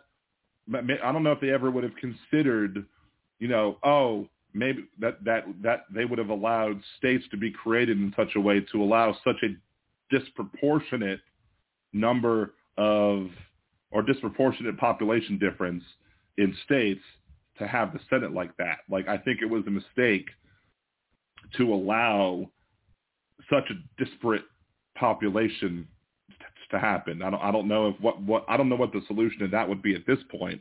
I don't know how you unring that bell. I don't know if you if you you would probably need some sort of constitutional convention to fix that. I don't know how you otherwise would fix that. Um, but to me, that's one of the reasons I think that the Senate's a little broken is because you've allowed smaller states to again have even more power than what the founding fathers envisioned when it came to um, when it when it came to how much power a small state should have because it's now five times as much than what they initially had proposed. But let's kind of roll Yeah. back to a, to the previous point that we were talking about. Um, this isn't necessarily a, a politician speaking about what's going on, but it goes back to the, uh, the so-called voter ID law uh, that North Carolina passed. Um, that see if I'm trying to find the was this the correct link? I might have clicked on the wrong link. Um, but I often call these laws so-called voter ID laws. I personally take no issue with the with the general requirement to show um, to show an ID to vote. I mean, Louisiana has it. Louisiana also says that if you do not have an ID to vote, that you can get one for free. Um, so you can show one to vote. So it's it's not a big deal. Um, Yeah. The North the North Carolina law that was thrown out required you to pay money for it, which I think would be an unconstitutional poll tax.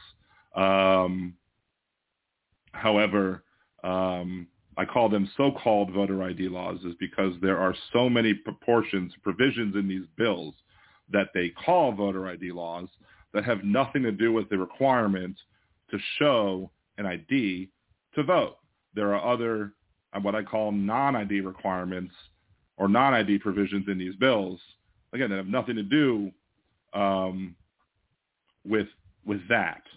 Um, like, for example, um, one of the things in the North Carolina voter ID law um, had uh, it was talking about like different ways that people voted, and the North Carolina legislature in in the in the lawsuit specifically like the legislature specifically did like a study on the ways that people voted in the state of North Carolina. And they only threw away they only eliminated the ways the certain ways that people voted that black voters used in the state and the judge concluded in the case that um, that they targeted black voters with as he said surgical precision so that's why the North Carolina voter ID law, so-called voter ID law, was ultimately thrown out. Was because not because the judge felt that it was bad to have a voter ID, but because of all the other things in the law that was were meant to specifically target black voters. Um, but be, but they then call it's just like you know they call the Patriot Act the Patriot Act. So when people oppose the Patriot Act, people would say like, patriotic. "Oh, are you Yeah. are you not a are you not patriotic? How can you not support this? You're are you not a patriot?" So so if I oppose every single every single time, almost every single time, I've had a conversation about this bill about these laws. I I, I specifically word the argument in such a way where I'll be like, you know, I'll say I always say like, I have no problem with showing an ID to vote, even though I, I'll I've had a video where I show from the Heritage Foundation website, which is a conservative website, that of all of the examples of voter fraud for the last like 20 years, or election fraud, or election crimes that have gone on in the last 20 years, that maybe like six of them would have been solved with a voter ID. Like the vast majority of all election crimes are not going to be solved with the requirement to show a voter ID. Even then, I have no problem with the requirement to do it just because it'll shut everyone up who wants one. Um, and and it's fine. I, I'm like I have no problem with it's it's it's reasonable. It's a reasonable request to say, hey, I'm me, I'm voting. Um, but I'll say it's not the ID that I have a problem with the vote. It's the not it's the other provisions that I have the not the provisions that have nothing to do with a voter ID that I have problems with these so-called laws. And then in the in like the Facebook posts I'll make, I'll I'll, I'll later on I'll say, look, and even though I've said that I have no problem with requiring an ID, and even though I've said it's the other provisions in the law that that I have a problem with, I guarantee you that somebody in this conversation is going to say, "What's wrong with requiring an ID?" And 99 times out of 100, the ne- very next comment I get is, "What's wrong with requiring an ID?" Because these people are so ingrained with the, I'm opposing a voter ID law that they don't even bother listening to the arguments that I'm making. They just hear them opposing a voter ID law and don't even bother paying attention to what I'm saying and just hear Mhm. I'm opposing the voter ID law and just are just ready with, what's wrong with requiring an ID? And I call my shot every time, and every time I'm like, you didn't even bother reading what I said. Why need would your, I even? need your comments? Yeah, yeah. Why would I even I- bother to have an argument with this person? Because you've you've shown you don't even care to have an honest conversation. Because Yeah. if you would have an honest conversation with me, you would show, you would have listened and or read, and you would have seen that I agree with you that IDs are fine. It's just these other things, um, like the Georgia law with the SB 202, um, with the ridiculousness about the water. Like, there's no reason to prohibit like anybody from going up to somebody and handing them a bottle of water while they're waiting online I to vote agree. and and good. I'm glad you agree. Um, but it, it's a needless provision in the law, and people are like, well, what about people who are handing out um, bottles of water with like campaign like labels on them? I'm like, there's already a law against that, so enforce that law. So Yep. if if if somebody has a bottle of water that says "Vote for Dan," like yeah, find them money for electioneering with you know within a, however many yards of a of a bowling place. That's fine. Yep. Enforce that law. But if some because the problem is is that like in like Georgia specifically, you have a lot of rural areas where a lot of conservative people vote where there's no lines. They just show up to their polling places and they go vote. And then you have a lot of areas in, in urban areas where there are long lines and they're understaffed and people have to wait long lines to vote. And then you have individuals and they want to do things like, you know, shorten voting times, eliminate early voting, go to paper ballots. What do you think about that? Donald Trump said the other day that he wants to go to paper ballots. What do you think about the move from moving away from Agreed. electronic voting machines to paper ballots? Agreed. There's too much funny business going on with the electronics. Look, man, even our own internet at our in our home, we can't trust. We don't know if they're spying on us. We don't know if you know uh, people can hack into things. Nothing is secure anymore. Windows is the biggest scam and sham out there uh, with uh, with unsecure operating systems. So uh, we're going to trust our, our most precious thing in our in our country, which is our elections that decide you know where we're going to be for the next few years. Our leaders, our representatives. we're going to trust electronics that that's floating over the air, over the internet nodes across the air, that where anybody can pluck it out of the air and and, and, and alter and alter it. And that's basically what it what it happens. So yeah, I- to answer your question, uh, hey, paper ba- ballot, thumbprint, maybe even you know, go with that. First of all, well, first let me say, say, hey Chandler Pappas, thank you for joining us in the chat. Appreciate you for joining us. Uh, it's been a while since I've seen you, so thank you for joining us. Um, now, my opinion has always been for a while, like back back since 2000. Like I didn't like the punch cards, like when they had it. I was like, that that that always seemed to be too. Um, especially like when you had like the hanging chad issues, whatever. Like you know, it seemed to be too prone to failure. Um, but like my my issue was like I didn't necessarily you know I, I agreed with the general idea of maybe there might be a problem with having a purely electronic voting system, not because I was concerned that they could be hacked, because like you shouldn't have them you shouldn't necessarily have them on a you shouldn't have them on an open network. You should have them on a on a closed network that's that's air gapped. Um, Yep. That should that should be one thing. But I my opinion was that they should be like they should print out a receipt, and then you should be able to put the receipt like in a bin that's attached to each machine, so that if you want to audit the machine and say, okay, here's the machine vote count, and here's the paper vote count from that machine, so you can match the two. So that to me that would be That's the best where, where you could, where you could do the audit of them. Because my problem with strictly moving the paper ballot, well, I have two problems with strictly moving the paper ballots. My first problem with strictly moving the paper ballots is this. Remember how bad Donald Trump was whining and bitching about how they, they needed to stop the counting and how we how how we had such a big problem. You know, we were so slow counting the ballots on election Yeah, night okay, in 2020. Yeah. All right, Right. I remember that. How long are we going to take as a country to count the votes if they're all paper? It's going to take some time. It's going to take forever. like it's going to take it's going to take two three weeks because you know I've heard conservatives say, well, we used to do paper ballots back in like Lincoln's days. Well, back in Lincoln's days, we didn't have like seventeen thousand things on the ballots on top of everything else. Like you know, elections these days will have president and you know maybe Senate and definitely and some issues on definitely there. Congress, Yeah. then local local issues, you know, mayors, you know, councilmen, aldermen, if you have aldermen, um, other local elections, local ordinances, state issues, all sorts yep. of different things. And like, you know, there are there are things to be said about not stuffing a ballot full of things and so you so you don't overwhelm the ballot and overwhelm the voters on any given voting day.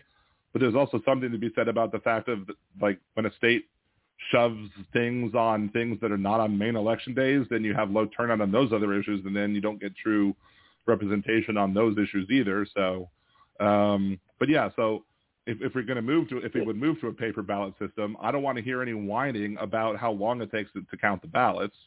Um, well, we can hire more people. Come on, we can get more people. I mean, I, I, I'd like to go in and count the ballots if I wasn't running for public office, which I'm going to be running here in North Carolina again. You know, uh, I would like, you know, I'd be involved. Get more people involved with the election process. I mean, isn't that our duty anyway? I mean, as as an American citizen, I mean, shouldn't we all try to get involved anyway? I mean, I would hope that everyone would like to be involved at some point. But the other thing is this: is that if we have paper ballots, how do we make sure that paper ballots in certain areas are not just tossed? I agree. That's that's that's you know where where is the trust and the faith or the integrity in our country if we we're worry about every little thing? But it's a big issue. You're right. It's a it's something that we have to worry about. I worked for a moving company in West Haven, Connecticut. Okay, and we used to deliver the voting machines. Okay, to the uh to the polls to the to the uh, and and we we'd have those machines sometimes overnight on our trucks we could have done if I was a you know a criminal or you know paid off by a Mhm. politician. I could have done anything to those machines, and nobody would have ever known it. You know, and and that's the thing. So there's so much in unsecure unsecure voting activities going on in this country. So that's why we have to got to really pay close attention to it and have discussions about this and fix it because there's a lot you know there's so much mistrust. Like i began like i just said there's no faith no lack of faith no trust with each other. And that's when we have to rebuild that in this country. You know remember nine eleven? After nine eleven this country came together. Everybody was united. You know uh I remember everyone had a flag. I was in Connecticut at that time. That was real close to New York City. I remember it. All the highways were shut down, but the next day, everybody had a flag on their car. Everybody holding doors for. Everybody was kind to each other, you know. And and we've lost that, and now again. So what's it going to take to get everybody back together again and do that? And the election is. Everybody says, "Hey, the elections are rigged." How many times do you hear that throughout the course of your day, or when you're talking politics? The elections were rigged. The elections were rigged. You know, whether it was for Biden or Trump, it doesn't matter. They're rigged. We can't trust those politicians, right? We hear that all the time. Right. But even but even like and and the thing is is that when 9/11 happened, it even happened after an election that was very controversial. Yeah. But yeah. but but the election that was controversial, you know, Gore fought it, and then Gore eventually just gave up and just let it drop.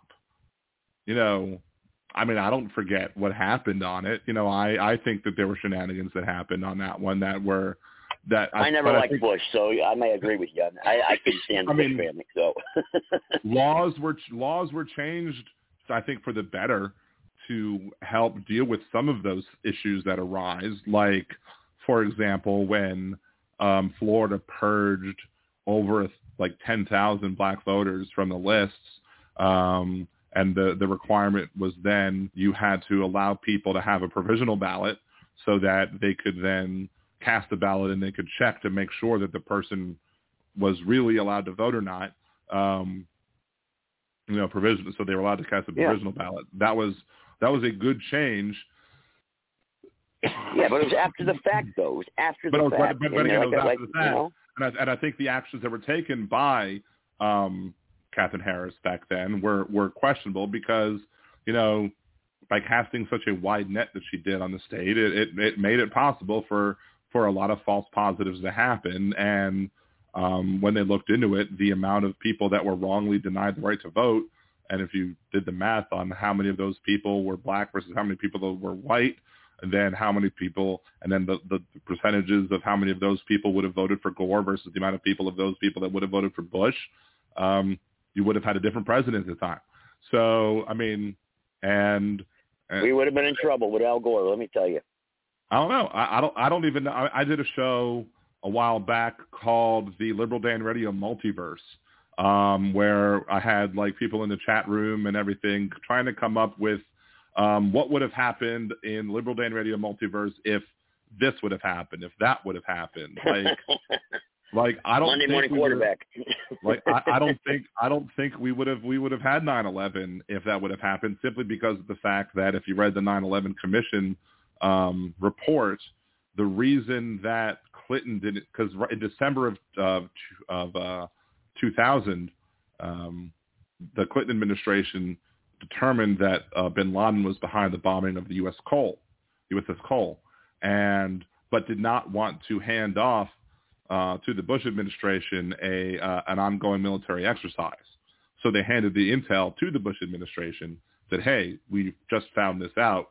You can deal with it. We didn't want to hand you off military operation." I think had Gore been determined to be the winner, um, or had Gore just won, I think that he would have probably started the that military action at that point, and then we wouldn't have had a Bin Laden at that point. And I don't we, know. We would have never went into Iraq. I'll tell you that we wouldn't have went yeah. into Iraq for a second. Sure, time. right? Because you know we wouldn't we wouldn't have had a situation where uh, Saddam Hussein would have tried to kill Al Gore Senior, so there Yeah. would have been no no attempt to revenge, and and and we also didn't have a situation where um, what you call it um, uh, Chemical the weapons. vice pres- the vice president um, would, wouldn't have been a, a stockholder in Halliburton or whatever. So Yeah, yeah, yeah. I know. It, I was not a fan of the Iraq War. Trust me. You know, just No. thinking of thousands of lives that would be here today, and what what change, you know, and all that ripple effect that happens with those lives that are not here. Right. You know, butterfly flaps and wings and all that good stuff. So Yeah, yeah. um, I got to listen. anyway. I have to step out. I got to step out. So, uh, but I appreciate you taking my call. It was a good conversation, and uh, uh, hopefully I'll talk to you next week. and look, hey, like have Marge give me a shout out over on Twitter, uh, and and have her gonna, have I'm her let me know try. what she, Yes, what she have her let me know what she felt about my show. I'm going to. I promise. You got my word. Why am I getting this 90 second thing? I don't know. It's happening all the time. It's really weird.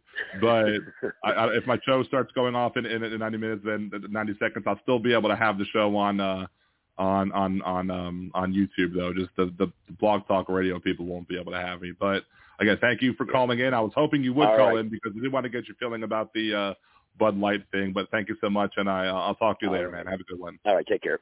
Bye. All right, I did want to get back. I didn't. I have. I don't know why I'm hearing 60 seconds. This is so weird. Let's see. Boo boo boo. Save. Six. Yeah, it should, it should be a three hour. It should be coming up as three hours. I'm at two hours. I don't know why it, it might hang up on me. I don't know. Um, very weird. Yeah, egg off Twitter. I did see that tweet or whatever. If Sudafed puts rainbows on their boxes, the Kid Rock fans will get clean. Yeah. Let me go ahead and get and just kind of go through some of these comments because I hadn't seen a bunch of them. So I was too busy. I, was a good conversation with Gibson Media. I, I, I, it was. A, I think it was probably one of our best ones. Um, I have to say that. I think it was one of our best ones. I think we agreed on a lot. Um, I didn't have to play my oi sound at all. Any at at, at all.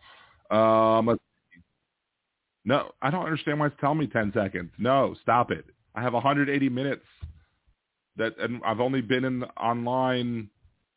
Like it says, my stream left is a, is a, is an hour left, but it says stream connecting. Whatever, I don't know. So if you're on Blog Talk Radio and you're listening, whatever, you no longer are listening. But I guess if you're listening, um, if you're listening on YouTube, you still get me. So there you go. Um, anyway, let's kind of scroll back down. Elizabeth going back to the North Carolina thing or the Tennessee thing with the they were disruptive. That's civil disobedience, different than insurrection. I agree.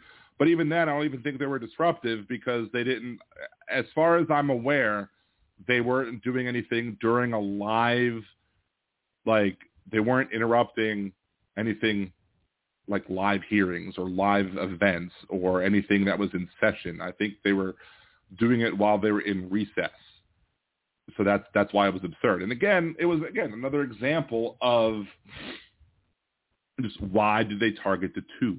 They targeted the two because why? Well, anybody looking at this with any sort of thinking cap on, you know, I would, would have to look at it and, and just at least raise an eyebrow and say, look, there's got to be racial motivations here. And even if even if you even if you want to give a benefit of the doubt and say, you know, wonder if there's not what what what other motivations might there be, you have to at least acknowledge that other people are going to say, come on. you at least got to acknowledge that people are going to assume that there are racial motivations here. Ugh, I'm running out of water. I've been doing well this show. I'm doing much better than I thought I would, but the fact that I'm out of water may very well make the show end much more quickly. So, um, but I do have some more cough drops, so that that can be good. Um, voter IDs, yes. I mean, I said I did mention with voter IDs, like Louisiana requires voter ID, but they're available for free. Um, the only thing I would change about any state that requires voter IDs um, to make it even better or even more accessible to people is that not only should voter IDs be free, but you should be able to access all of the required documents for free for the for the purpose of getting a voter ID. Like, let's say the state has like your birth, your, all of your other records. You should be able to get that for free as well. Or just make a federal ID that everybody gets for free. This is your federal voting ID. Boom, done. Everyone gets it. Boom, done. This is what you used to vote. Period. Um, boom, boom, boom, boom. Yeah, everyone everyone brought up well regulated, just like I did. Um, I always say whenever concerned, it was a great phone call that one time I called in the Jeff Cora show, and Jeff's wife was on the air. I don't even think they were married at the time. They might have been married at the time. I don't know, but but he his wife was on was one of the people on the air, and it was so great because. uh because I was like, look, you know, you know, y'all want to talk about how we don't we don't recognize uh, that um, that the shall not be infringed, but conservatives ignore the a well-regulated militia part. And she goes, the words regulated are not in there, and I outwardly just laughed. I was cracking up. I think Jeff even laughed too. And he read it after the commercial break. And she was like, well, whatever. I'm like, I told you. It's it's there.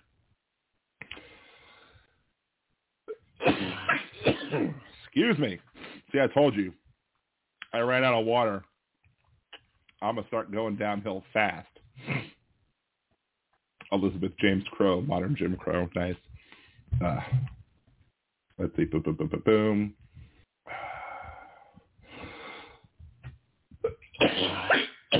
Excuse me. Again, I'm going downhill fast, so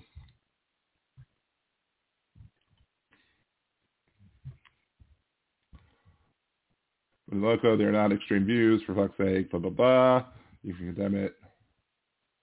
Let's scroll down some more. Your right to an opinion ends where your privacy begins. Exactly, Elizabeth. Um, Republicans stand against the popular vote because they're in the minority. Exactly, Adolf Twitler. Um, this is why it's such delicate balance. If D.C. had an equal vote as Wyoming, there would never be another Republican president. Sure. Um, National Firearms Act of 1934 was passed after prohibition, uh, first federal gun law. Um,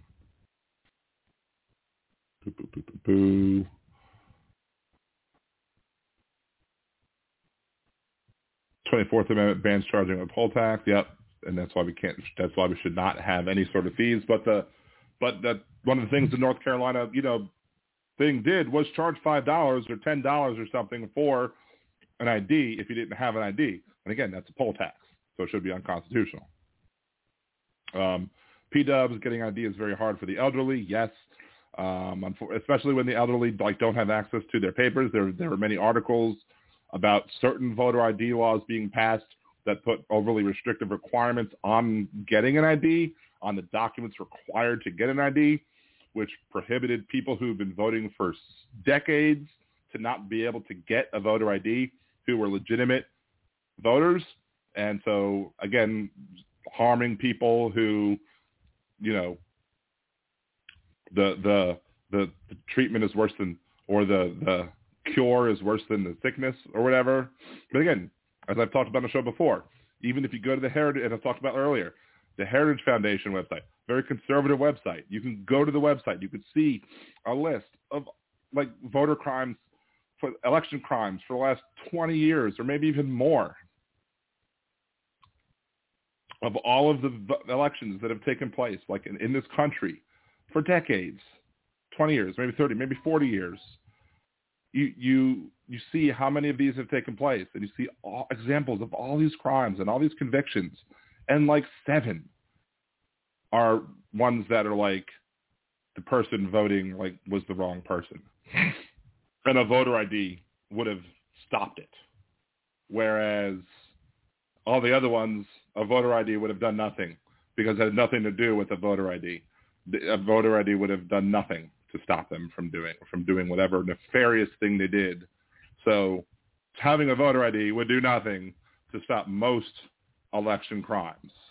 But what it will do if we if we did have a nationally recognized ID that was just like Mexico does, just paid for by the government, just comes down to everybody when you turn 18, boom, use this to vote.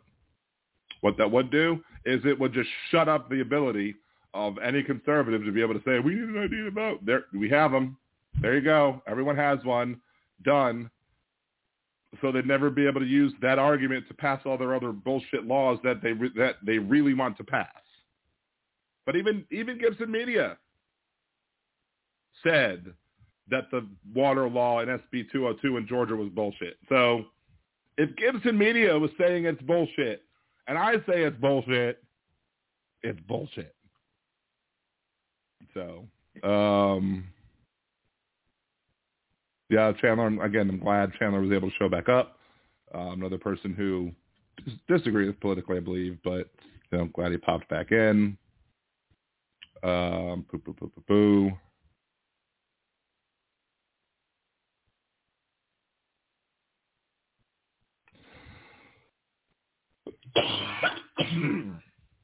Excuse me.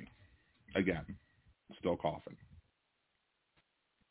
Anyway, Alaray just shows up. Thank you, Bicycle Mike. I got your email, um, but I was on my cruise, I think, when I got it, so I didn't have the opportunity to respond to it. Uh, Cynthia from Texas, I also got your email. I need to respond to you as well. Uh, I don't know if you're in the chat or not today or not, but if you are, I did get your email as well. So thank you for that, and I will I will respond to that as well.